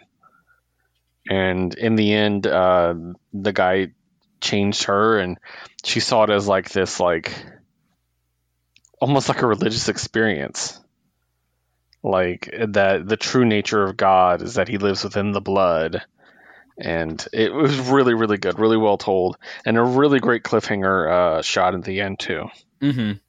yeah i really dug that so um and then we got again we get the normal cool um character sheets and stuff at the end And I think these Um, are actually based on the people that the that Cecily uh, and the girl were, were questioning. Yeah, exactly. Because a couple of them you could see like Mother Joe and stuff like that. Yeah. So, yeah. So yeah, that that was really cool. Gang uh, Mother or uh, Bosch Singh is a gay Gangrel, which is the clan I like to play. Oh, cool. Um, yeah, so that that's really cool. Um, but yeah, and then Elena is a Ventrue, which Ventrue are really cool too, actually. Mhm. so they're, they're very affluent. So, um, yeah, I'm, I'm, I'm continuing to love this book. oh, me too. Uh, it's probably my favorite vampire comic. I can't think of one. I mean, I love Bleed Them Dry, but I think the addition of the IP and the things that I recognize makes this my favorite vampire comic. I mean, I, I was- Period. was- like, I was thinking the same thing on being like, I mean, like it was like ten years ago. Everybody's getting all vampi- vampired out from like the shows and the movies, and then now I'm just like, fuck, I'm holding like two great fucking vampire books, and it's like, yeah, yeah, vampire and bleed them dry. So it's kind of like fucking vampires are coming back, baby. yeah, and we got the vampire games coming out soon, yes. so I'm very excited about that. I love. I played the original and then the first Bloodline. Like, I played every one of them that's come out, and it's just so much fun. But yeah, uh, I don't like horror a lot, but I like gothic horror. So Oh, yeah. All right, so let's move on to our last vault book. Sons of fucking bitches. Okay, so you guys know that one of our first favorite books on this on this podcast was Money Shot. Uh, so Money Shot, published by Vault, written by Tim Seeley and Sarah Beattie, drawn by Rebekah Isaacs, colored by Kurt Michael Russell, lettered by Crank. Um, this is a wrapping up of at least the arc. Mm-hmm. So we'll leave it. We'll leave it at the arc for now. Um, and it's unfortunate that this came the week after Sex Criminals ended for you. Yeah. yeah, it did. Like no warning. It's like you know what? Oh shit! It's money shot. I do have my own sex positive joke book that I can just laugh at, and it's just such a great fucking positive book, prog- uh, progressive book. What? Like, you- you know that scene in, in fucking uh, Community when they try to give Abed, Abed a new show, and Britta Yeah. gives him like the fucked up like short uh, UK show, and he just like loses it. That Yeah. was me after this issue. I just, I was so sad and pissed. I I couldn't I couldn't deal for a second. Yeah. So, um, our money shot heroes are talking to the the greater powers, the most powerful p- creatures on the uh, in the universe, basically, who are giant jellyfish. Um, We have galaxies and in them. Like it's beautiful. Like they have the galaxies And- for stars and for their eyes. It's beautiful. And uh, Ocampo is doing a pretty good job of explaining everything to them. Yeah. Uh, President Kirk is still a piece of shit. Um, so basically, they tell him, "Hey, the the planet of cocaine, um, they're gonna kill you," and they're like, "Okay, we'll stop them." Basically, um, but then you find out that the um, the highest power can't like can't can't do it directly. So first of all, um, I love this. Like, I gotta read this part. Uh, he's like, um, how did they're basically like, how did this happen? And they said, the universe is vast and incalculably random. From the path of the comet to that of the quark, we may know all the data there is to know, but perhaps there, or perhaps some interpretations are, we fucked up. like, I was, I was like, yes. Um, So basically, they're like, we can put our powers into another vessel, and they can use our powers to stop them. And of course, uh, Snuffleupagus boy and Centaur girl volunteer, and they're like, "Alas, we can't because because basically HR concerns. like they're like, you work for us, and there would be an HR concern because we'd have to we'd have to do it in a sexual nature. We'd have to you know sort of insemination." And they're like, "Oh, that's that's a shame." And then it cuts to our beloved team, Did someone someone say say- insemination? and they're taking they're taking their clothes off, and then they have crazy tentacle sex. President Kirk tries to get in on it, and they slapped him away and says, "No, not you. You called us names. We do not like you." like, so awesome tentacle orgy. Oh, it's such a uh, great panel, dude. Not gonna lie, I fucking love it. They come out with powers. And they look, they, they're basically heralds of Galactus at this So point. if you had to fuck Galactus to get his powers, basically is what this was. Hell yes. And it's cool because they're scientists, so they figure out how their powers actually like they can use science to do what they need to do. That part was really fucking cool. Like them just like figuring it out based on their own um like uh, fields, like on those special like Yep. special fields. Like it's, it's so fucking dope. Exactly. Like uh, when she figures out that they can manipulate dark matter, so they can um, basically add some mass to one body, remove some from body, and then they're stuck in a orbit with each other forever. Like I was like, that's pretty cool. Like this is really cool. They use their powers, and then fucking Doug. I'm sorry when he's like when he. oh yeah, dude, please. My mind is running so fast. I can make every tiny adjustment to my balance. My skin is carbon fiber. My blood is superheated plasma. My and my butthole. My butthole hurts so much. Excellent. so as they're fighting, Constance Plank, who is currently dating Ocampo, hmm decided to take this moment to tell her that she loves her. Yeah. And then Ocampo doesn't reply.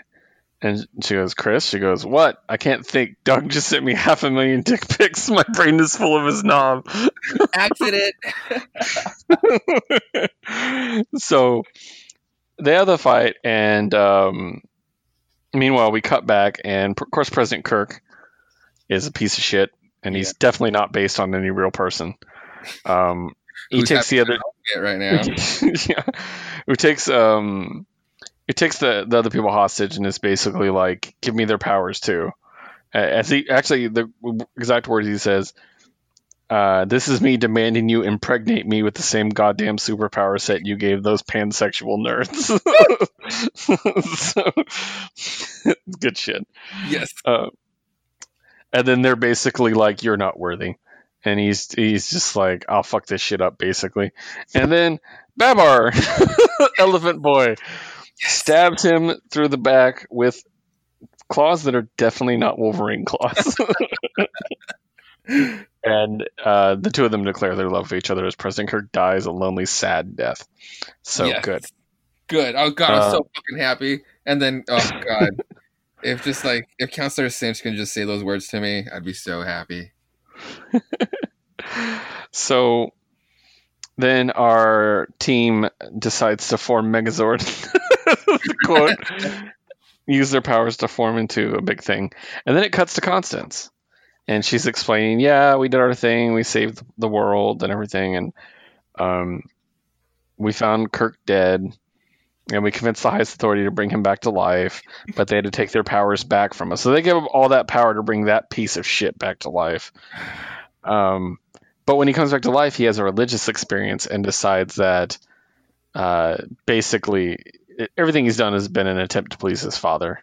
Mm-hmm. And now he's a good guy. Or they say, I would refuse to say good, but definitely less of a dick, goes the description. so he becomes like a hippie concert. And it says, and he now has the worst ratings of his entire presidency.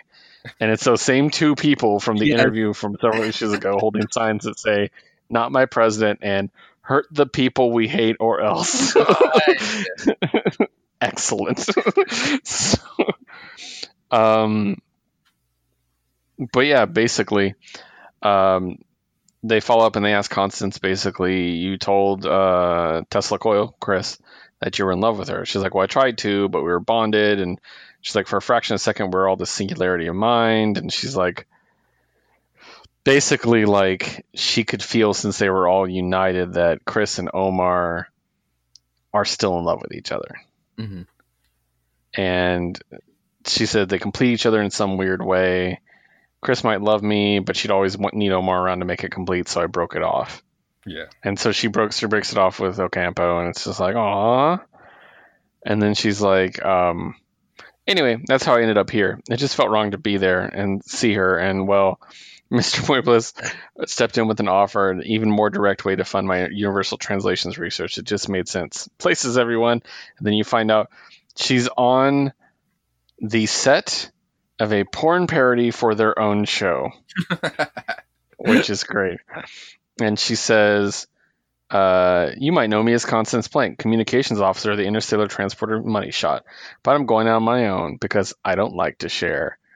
And then down at the bottom, Tim Seeley, the end, unless you want thirsty thirds. And uh, to quote my Star Wars sidekick here, yes, always, always Tim Seeley.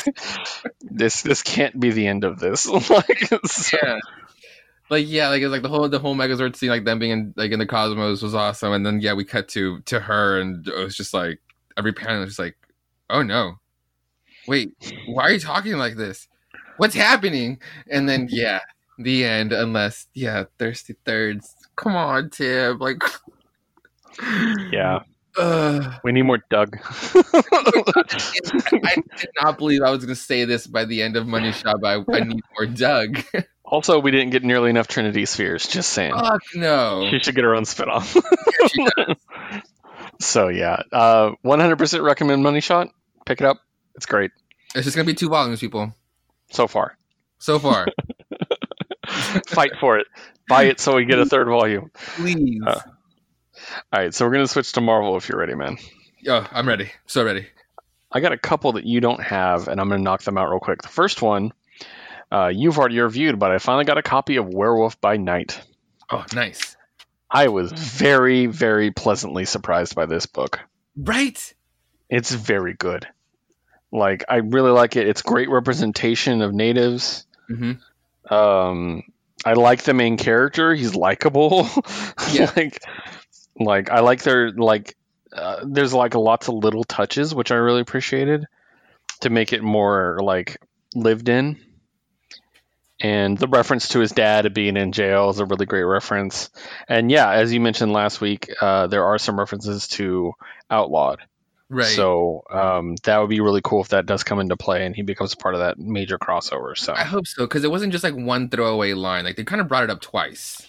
Yeah, exactly. So I don't want to linger too much on it because uh, you did talk about it last week, but just wanted to give my quick review. I really liked it. I'm going to be getting the whole series. Yeah. Um, written, um, published by Marvel, written by Taboo from the Black Eyed Peas, and I'll never get tired of saying that. Um, B. Earl, art by Scott Heaton, uh, Scott Eaton, inks by Scott Hanna, and color by Miroslav Mervas. So yeah, good shit. Um, Didn't he look really cool with like as in werewolf form with the braid? With the braid. Yeah. The braid, yeah. Look, I, looked, I, look, I remember you talking about it, so I looked for it immediately. So yeah, yeah, it's cool. it's really cool. Also, I like the the chick, the the main female in the book. Yeah, no, Uh, totally. Love interest or whatever. like, I know. Uh, yeah, I still have to figure out like what the home situation is, but I think so. yeah. So and they might like foster kids, but yeah, we'll figure it out. Yeah, definitely. Uh, I also picked up number one of U.S. Agent.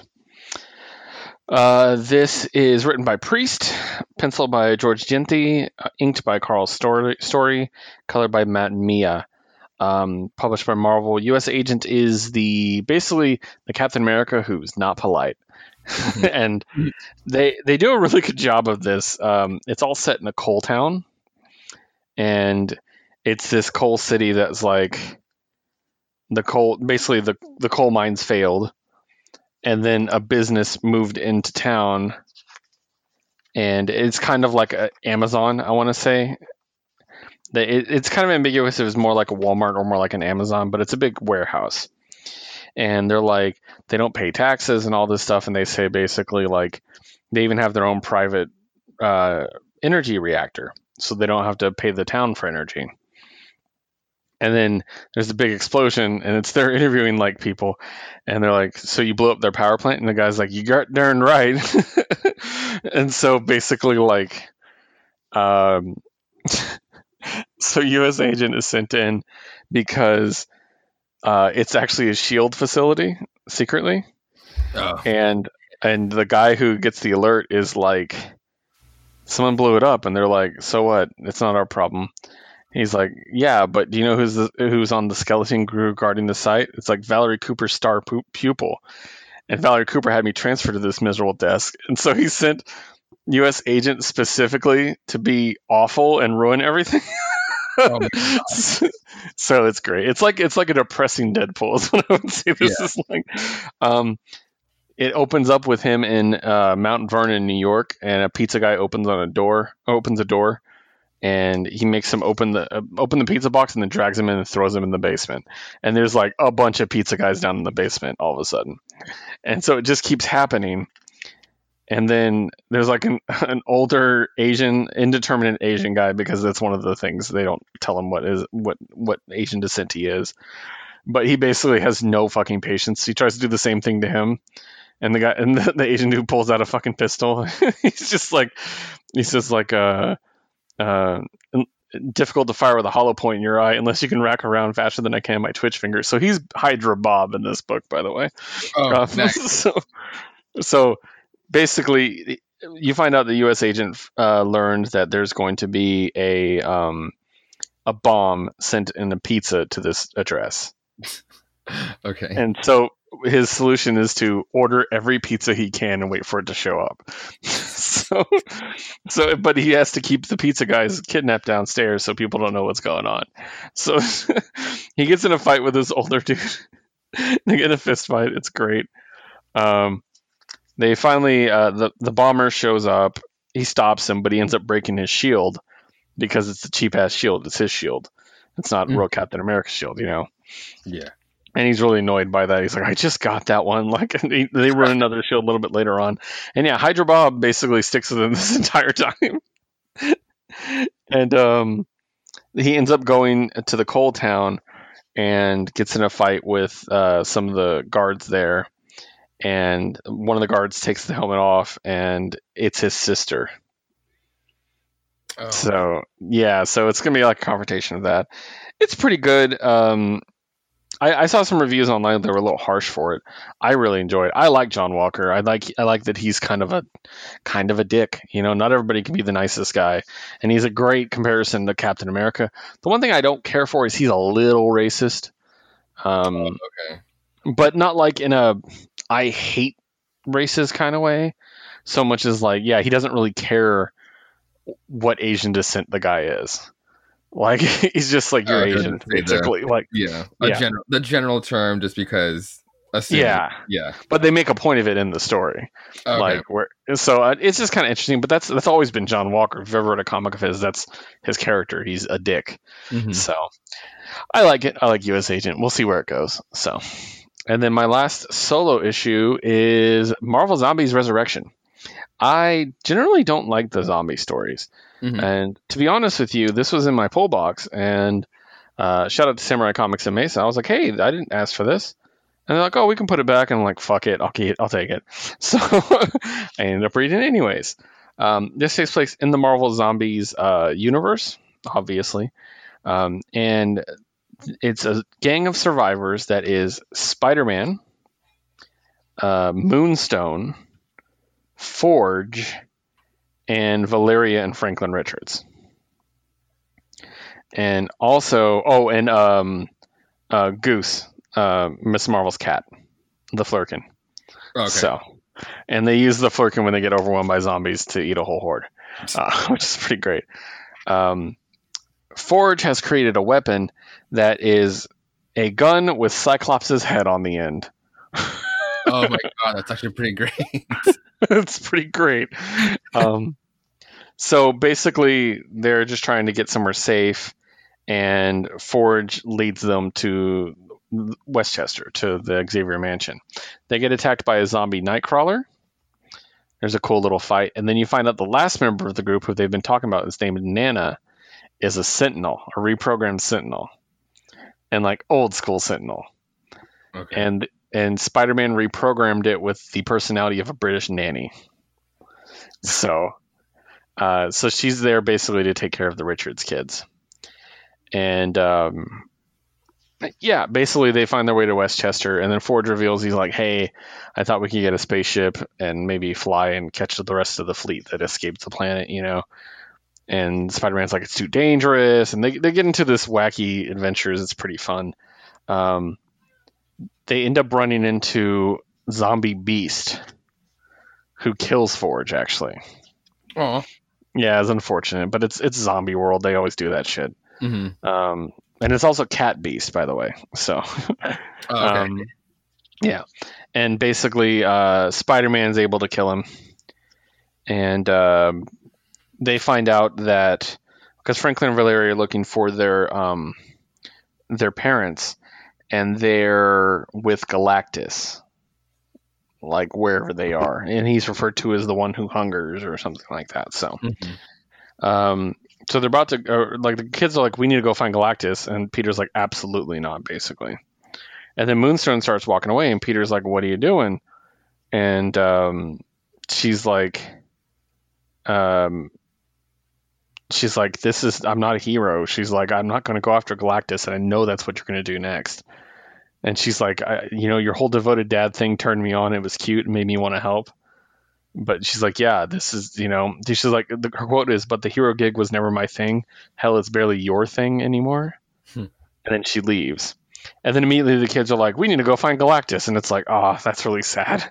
so, like, she was right. And then um, they nap, and when they wake up, they're attacked by Moonstone, who's a zombie now. Oh, damn it. So, and she's wrecked the uh, the Sentinel already. So, and then she's about to kill Spider-Man, and you hear wick wick wick thump thump like all these like action sounds, and then her arm falls off, and she falls over dead. And the last page is a big reveal. It says, "Now let me see." Before the one showed up, I overheard you two saying that you knew how to find Galact- the Galactus Hive. Room for one more, and it's Blade. Oh, that's cool. It's going to be Blade, Spider Man, and the Richards kids. So I'm down with that. It's pretty good. Yeah. I was surprised. I generally don't like that stuff. Again, we talked about it. I'm really big on lore, so I like when things all link up. So I know, and I'm kind of thrown out with Yeah. like, I mean, it's, it's, it's you said it's uh the subtitle is Resurrection, but it's like this, this is like a regular Peter Parker Spider Man. Yeah, yeah. It's it's Peter. Okay. When it's like adult yeah, like, Peter. The original tale like opened up with him. He was one of the first ones to turn. So I'm kind of just like I'm thrown out with like the the, the continuity right now, or like They the- did. They ended up doing two because like I think the first zombie verse was destroyed, Uh-huh. but then the the virus transferred to a second one or something. Right. I remember they did it. They did it twice. It was a weird thing. So And it, like the, well, I think by like the third one, because in the second one was like when they well they left to space because like they ate Galactus, that was a thing, and then mhm. and that's when they went to, to space and just like fucked the rest of the universe up. But Yeah. uh but after that, but I never really read like the ones afterwards. Like I know there's one like where like Ash kind of comes over, I think, from like there's one to do with the Evil chainsaw. Dead, yeah. Yeah. I think it was like Marvel Zombies 4, but I never really caught like caught up with it, so I don't know really what the zombies continuity exactly is. Gotcha. Mm. Okay. But this sounds yeah, I'm cool, not. though. I'm not sure either. So yeah. Um, all I have left is Thor: Next of Swords. Did, I think you said you had a Marvel book. Oh yeah, Web of Venom, Empire's End. Yeah. Please tell me. I was curious. Uh, this is the team of Clay McLeod Chapman is a writer, and Gui uh, Villa- Vilanova is the artist. Frank D'Armata is the color artist. Um, but yeah, so this is um, I guess one of the last tie-ins or just little nooks to transition from Empire to uh, yeah, King in Black because yeah, Knull is coming, and this is um side story of like nobody really important that we kind of left off with. It just uh it opens up with um a beacon was sent out, a distress beacon was sent out, and it got picked up.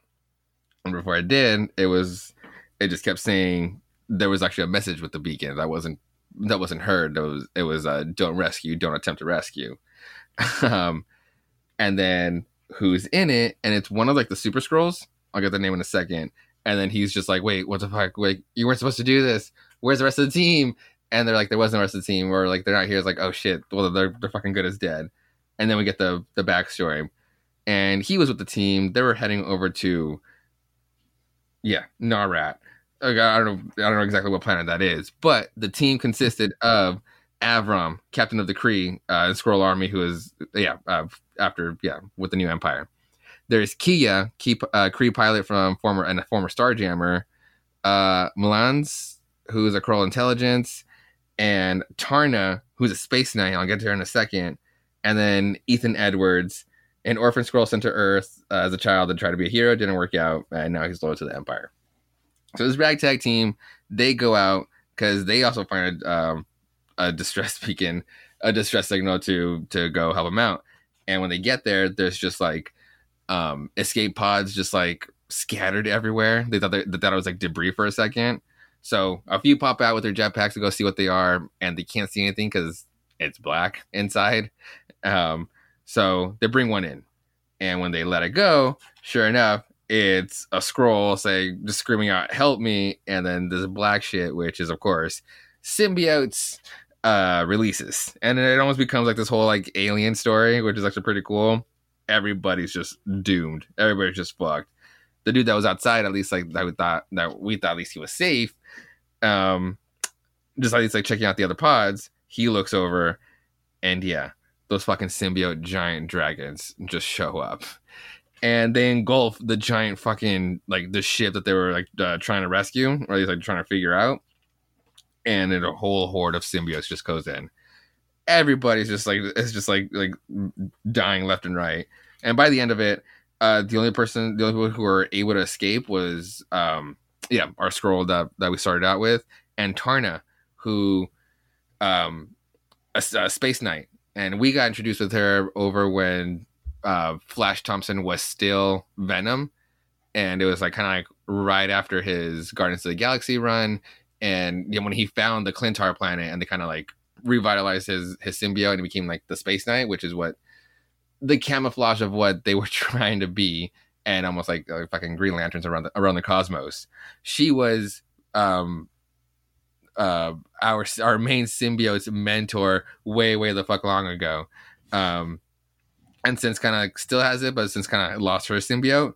So now it's cool that she's kind of at least she's, she's kind of like our only important one here. So she makes it through the pod, but we don't know by the end of it we don't know where she left or what ended up with her because Knull actually showed up into the ship as soon as I almost like when she popped, and then right before our our like our main Skrull from the beginning, like he like he popped out um, as soon as Knull showed up.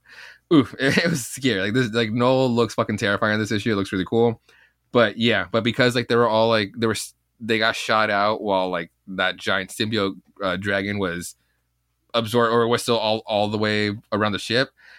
It didn't really pop them out exactly right, and so they were just kind of like end up scattered in, into into space. And yeah, we don't know exactly where Tarna ended up. She was just lost, and that's where we end up with. By the end of it, we end up back to the present, and that was the story with the Super Skrull. And he is just like, there was a message and it said to not attempt to rescue and just repeats it over and over and over. And like, it's too late. You are too late. The symbiotes, they're not coming. They're here. And then Knull like was basically nice. just was following his pod to see where it ended up with other people. And yeah, those people are fucked. So uh, yeah, a little part of the armada for uh, from the Empire, uh, Emperor Hulkling's um, uh, army has just got a little got vanished. So this sucks. Uh, it really kind of leads into him like the whole prophecy of him like losing big time later. So I really hope it's not Knull. Please not after just like a big win. But anyway, that's a little chapter. Knull is coming. He is on his way. There's also a cool te- a cool teaser from Marvel on Twitter with like kind of doing somebody doing like a voiceover for Eddie Brock and kind of doing yeah a teaser for King in Black. It was actually pretty cool. Nice yeah, yeah I'm getting kind of excited about it. So, mm-hmm. yeah, nice. All right, um, let's move on to Thor. Yes. Yeah. So, uh, Thor starts a new arc, and uh, once again, published by Marvel. Uh, written by the oft mentioned on this episode, Donny Cates. Yes. we got Nic Klein and Matt Wilson involved as well. Um, so we see the aftermath of Thor's little experiment with Mjolnir in Oklahoma. and uh, we find this is almost a horror comic. like, like That's before I even get into it, uh, just creep me the fuck out. So basically, yeah. If you're an old school Thor fan, you know it used to be Donald Blake, Dr. Donald Blake, and he'd have his cane and he'd slam into the ground, and he'd turn into the Thor, and then Thor would fight the monster. So this issue answered the question, where does Donald Blake go? And he goes to this idyllic neighborhood where everything's perfect and everybody's waving at each other. And it's just this place that Odin made. And Odin's magic prevents him from realizing how much time has passed. He's just happy for days, weeks, years, just walking, chilling. You know, he never remember it. It's all just great. Everything's happiness. Cool. and then we get. I've never been more depressed that the Loki series got canceled than reading this issue. I was thinking the exact same thing when I was reading this. Like so much context is just missed out because that book just oh god ultimately got canceled. And yeah, And I it was was so good. I But was getting the exact same vibes of being like, oh shit, the shit that the shit that Thor doesn't know over from the Loki book, and then him just dropping it here would have been so great. Yeah. So um, we get the reinforcement in case people don't know that Loki is no longer the god of lies. Mhm. Uh, he he is now the god of stories, which I, I think is really cool Oh, because totally. the story is a lie. like, no story's perfect. So yeah. And then basically they argue, and he needs Loki's help, and he he basically is like. They have an argument, and great. It's great because Loki picks up Mjolnir and throws it at Thor. And he was like, "What? You didn't think I knew?" I was like, "Yes." Finally, we get the payoff from when he picked it up like issues and issues ago. So that was great. And he's like, "Yes, I do." Basically, Thor wants to bring Donald Blake back. Um, he's saying it's because he wants to take a rest and like let Donald Blake chill. But basically, Thor wants to go into like the the god sleep and like consult with ancestors and figure out what's going on. Basically. Mhm. So um, look, he's like, yes, I know where he is. Um, he's like, and I'll do it. I'll do this for you, but you owe me one absurdly large favor that you I look forward to you regretting in the future. so, so Thor throws the hammer down, and then it cuts to Thor going, and basically things aren't quite right. And we go to the kingdom of Donald Blake, the the happy little neighborhood we saw, and everything is fucked up. Um, all the people are murdered, just brutally murdered. The sun is darkened, everything's on fire, and painted on the ground is "Why am I awake?" and "Is this hell?" Thor, where are you? So when Odin passed, the magic he had that was preventing Donald Blake from knowing how long he'd been there stopped working. so Donald Blake Blake went insane. and he killed is that the that's the world serpent, right? He killed the world serpent. Yeah, I think so. I think because this in the end, they call it what it was, a prison.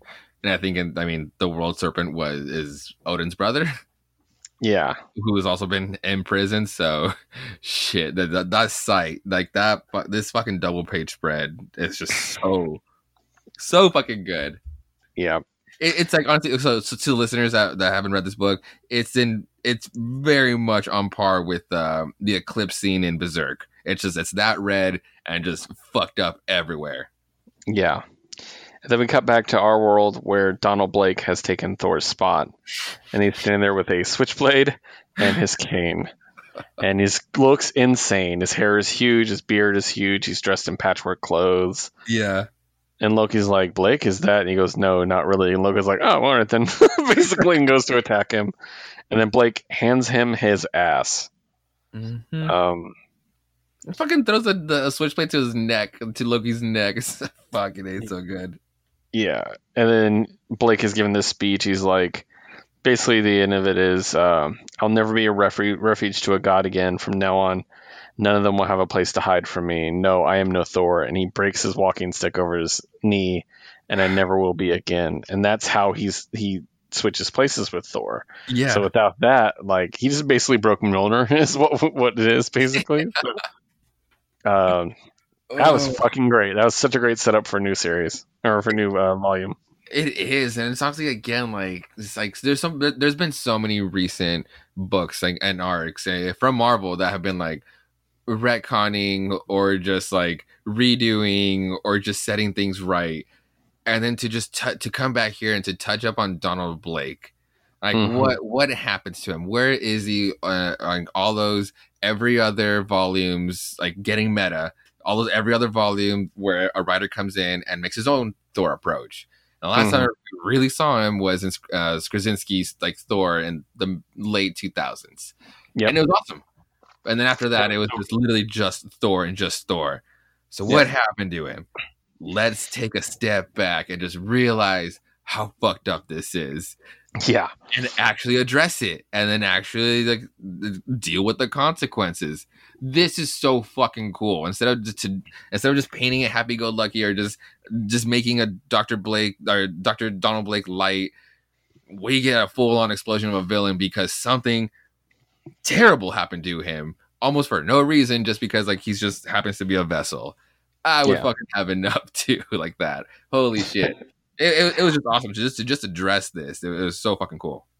I think I'm gonna like this arc more than I liked the Galactus arc actually. dude if that ends up happening like and I, and I can say me too goddamn a testament to Cates' writing to Mhm. fucking thor because that first arc was insane to open up with that It was and great.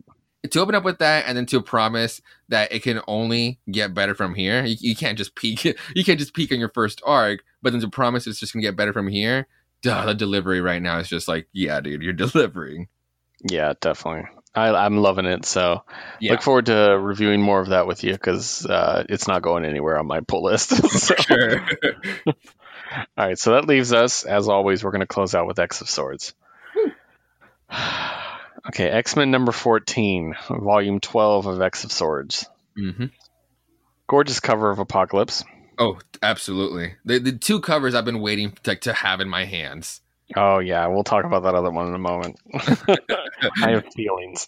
Uh, so, uh, we open up to our cast page, and it's Apocalypse and Genesis, and that's it. That's it.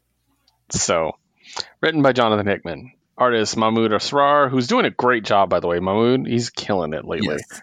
uh, and Leinil Yu, um, Sunny Gho, Clayton Cowles, and Tom Muller uh, doing all that. So this issue is entirely the, I guess, the fallout from our last issue, where Apocalypse finds out that his wife is on the other side of the fight. Yep. And it's really interesting to see him cowed like how he is the emotional one. He's the he's the one like like he's in love with her so much. So much. Yes. And it's just so weird to see that from Apocalypse. Especially as somebody who, you know, my first major crossover was the Age of Apocalypse and he was just like a monster. There there was no emotion there, so it's just like, really interesting. Yeah. This one being opposite of him to him is just like all of the weight on uh, like on his shoulders, and you can just see it. yeah. And- yeah, and then obviously it's like what we're about we're, what we're about to talk about, and it's honestly how much he fucked up on his mission, or at least we didn't let him complete it. Yeah.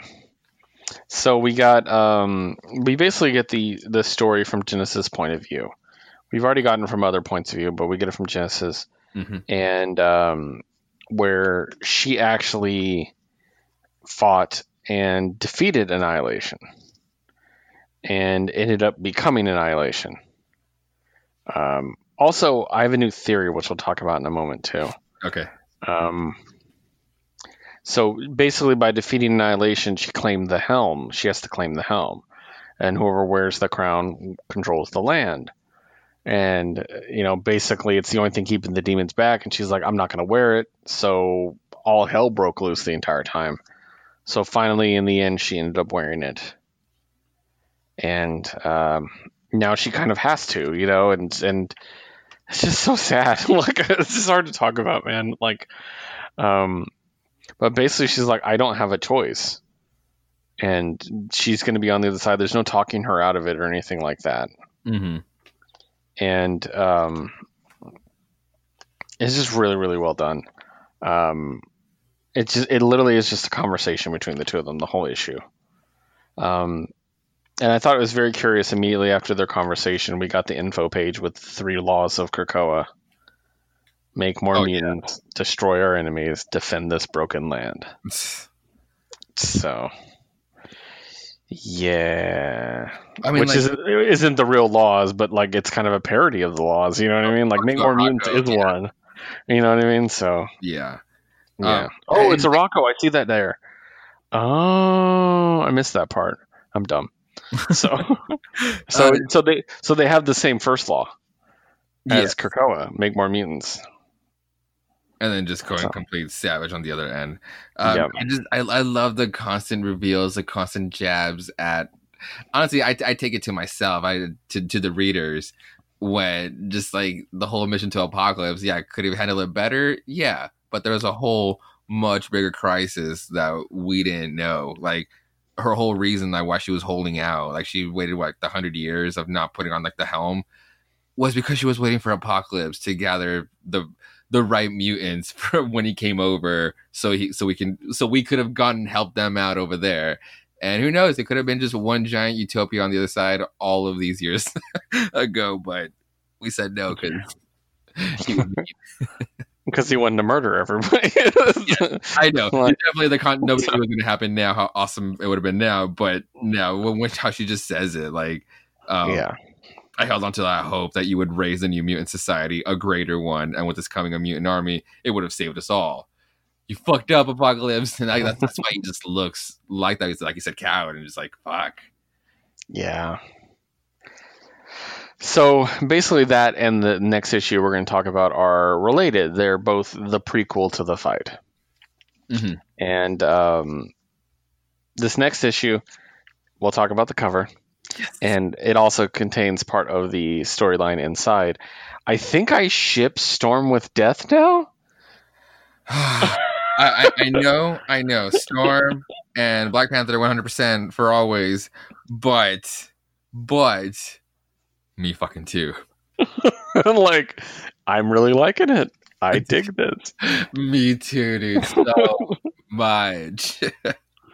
just they were very playful with each other throughout and um like she puts a flower on his ear. So and cute. she says you're going to be a problem aren't you? Like i'm just like oh so good. Um we get to see all the champions like interact for the first time which is a lot of fun. Mhm. uh Pogg Ur-Pogg your boy. Is ridiculous. Bring forth libations so it be drenched. Like um Magik is still the best. Oh, totally. Like, yeah the well Oh. Magik uh, Magik couldn't give a damn like, can you push me where my chair of asses is? it's like it's like her and Pogg Ur-Pogg are like the same character, but completely different. Pogg Ur-Pogg will rest where Pogg Ur-Pogg fits best. like, um, and then she compares it to medieval times, which is pretty funny. yeah Um, so they go inside, and then we get this another awesome scene with Death and and uh, Roro. Uh, we also get to see a bunch of characters that I haven't seen in a long time, like Mad Jim Jaspers, which is awesome. uh, Lady Roma, Vesper Day, and uh, then of course we get the last Apocalypse uh, um, Horseman uh, Famine. Um, and then we get uh, so the, really this book is about two people. It's about Storm and it's about Wolverine. Mhm. And we see this interaction with Storm and Death, and they actually dance together. That's really cool. I really enjoyed that storyline. So, yeah um, and then Wolverine is basically telling Brian Braddock, Captain Avalon, that is, hey, if you just fuck Saturnine, we can go home, go home safe, which is technically true. like, yeah man's not lying. Just saying. Um, and he's like, I'm a married man. And Logan's like, Oh, I'm so happy that your fucking marriage matters more than Cipher or Magik or Cable dying. like, like, and I'm like, man's got a point. But Yeah. then my favorite part of the book was actually Gorgon and Magik oh hell yes sitting there judging people and, Ju- and I mean, judging sizing them, them up. sizing them up and to uh, figure out how they fight just by the by their stance and by how the way they drink Yeah. God what great fighters Yeah. So they're just sitting there with their drinks and they're like, War is right handed. Yes, she is. Death favors his left side. It says, I think Red Root Shrubbery might hide other eyes. Interesting. Uh, and they can't figure out Isca. Does. Isca favor her? Yeah, she can't lose. So Isca. And they're like, they walk up and they're like, oh, hi. And they're like, um, uh, basically they drop their drinks and she catches both of them. And she's like, you could have asked which hand I favor. And they're like, ambidextrous. Of course, I should have guessed. Not a drop spilled. And they, she hands it back and drops it.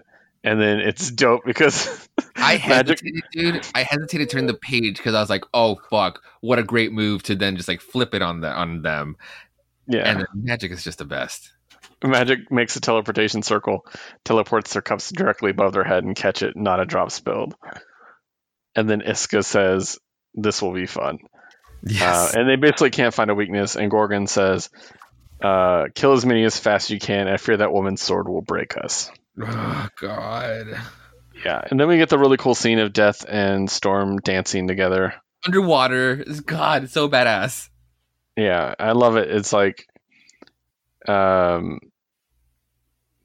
she's basically, he's like, The other sword bearers, your host, have tasted death many times. She's like, You're wrong. I know death.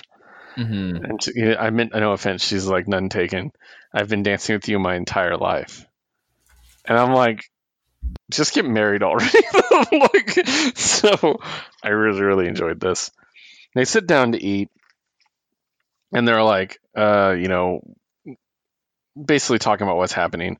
And Wolverine once again is just kind of like, hey, we could just not do this. And they're like, nope. And so Wolverine stabs Saturnine in the chest. so ob- obviously that's not going to call off the entire crossover. what if it did? what if the rest of it was just admin where they're working out who has what? But um, I want to know if what War slipped him is gonna really fuck with him. yeah. I don't know.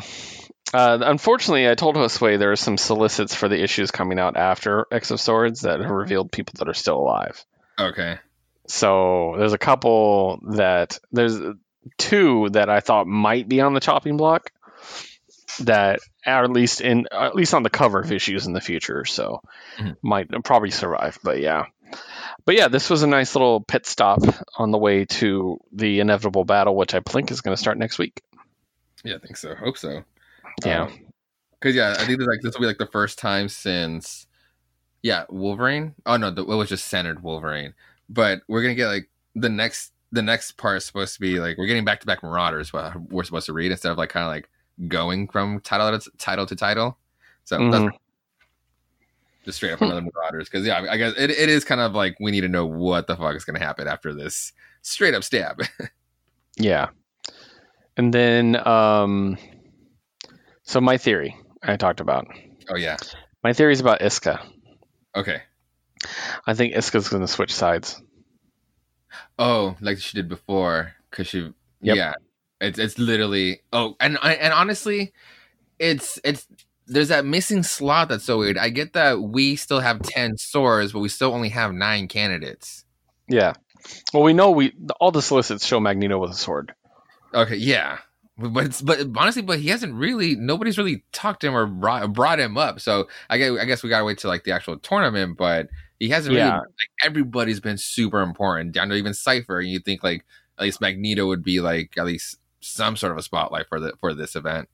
Well, Uh, what if Wolverine's disqualified for attacking Saturnine? That's so true. That was my theory.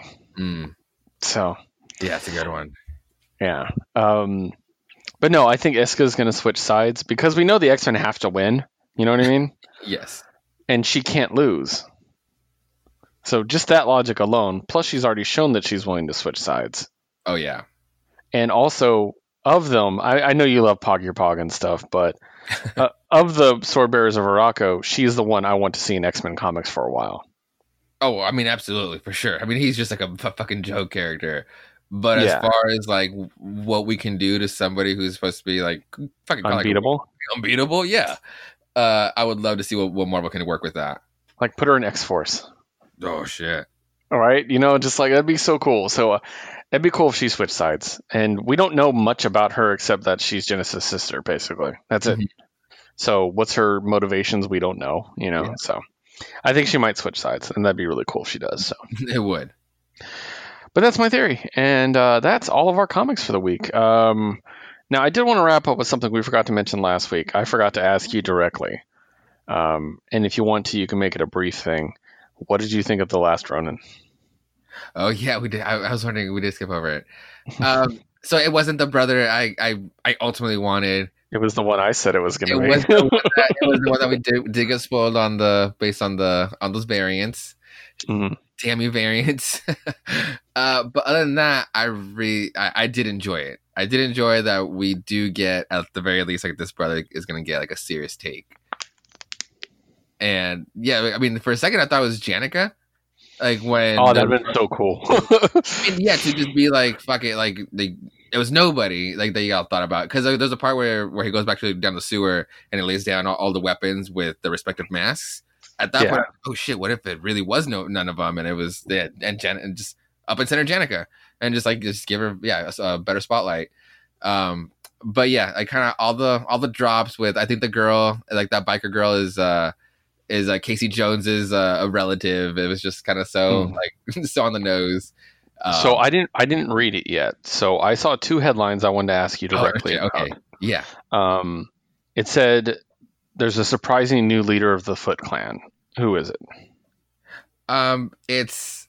I mean, I, I unless it's like a a hella call out, like if you've kept up with the comics, the new leader of the Foot Clan is uh, Shredder's grandson. So it's Okay. kind of gone down the line, Gotcha. and, it- and then when it is revealed, it's kind of it's kind of made it seem like he has fucked with them like like before. Mm, because gotcha. he, 'cause he Okay. like oh like I'm nothing like my grandpa and hence like like for for Shredder and I guess even like the dad fucked with the turtles for a while because he just references like I'll get you for that too and then it's like and now you got me so yeah so that's why Gotcha. And the other one was the fate of April O'Neil revealed. yeah she's hella old dude Oh, she's alive. Well, that's good at least. I honestly like she's the only I think she's the only one like alive like from like from, from like the allies like I guess I guess sorry for the spoiler but I think like there's a character that's gonna be following them around I think it's uh, uh Casey Jones's like relative at least Yeah, yeah. That's fine with the spoiler. It came out last week, so I Mhm. mean, I think we're I think we're safe with that one. So Yeah. Awesome. Okay, good. I wanted to let, check in with you and see what you thought. I, I saw some previews, and I'm like, this actually looks really cool, like the art and stuff. So I kind of want to pick it up. Yeah, and definitely the uh, uh, grittiness was, was cool. Like I definitely like just like on that on that brand where he can where at least like Eastman can like crank it up like three notches and just like Yeah. re- literally release the turtles or at least just It's, one. it's like early Turtles when it was like a Frank Miller parody. yes, Yeah, so uh, that's what I that's what appealed to me because I really liked that early Turtle work. So Mhm. Yeah. Nice. Awesome. All right. Well, I just wanted to get a quick check in with that. So, Yeah. uh, thank you so much for joining us on We Have Issues. Um, as always, you can check us out at our website at geek-network.com. On Twitter, you can check out the channel at GN Podcasts. You can check out this show in particular at WHI Podcasts. You can check me, your host, Keith, at GN Podcasts, Keith. You can uh, check out the biweekly absent Liz at GN Podcast Liz. And uh, of course, my Star Wars sidekick you can always check out at Josue Reads Josue. Uh, once again, thank you so much for joining us. Uh, we look forward to speaking to you next week about all these books and more. And I know this comes out on a Monday, so uh, have a happy, healthy, and safe week. And we'll see you next Monday. This has been a Geek Network production.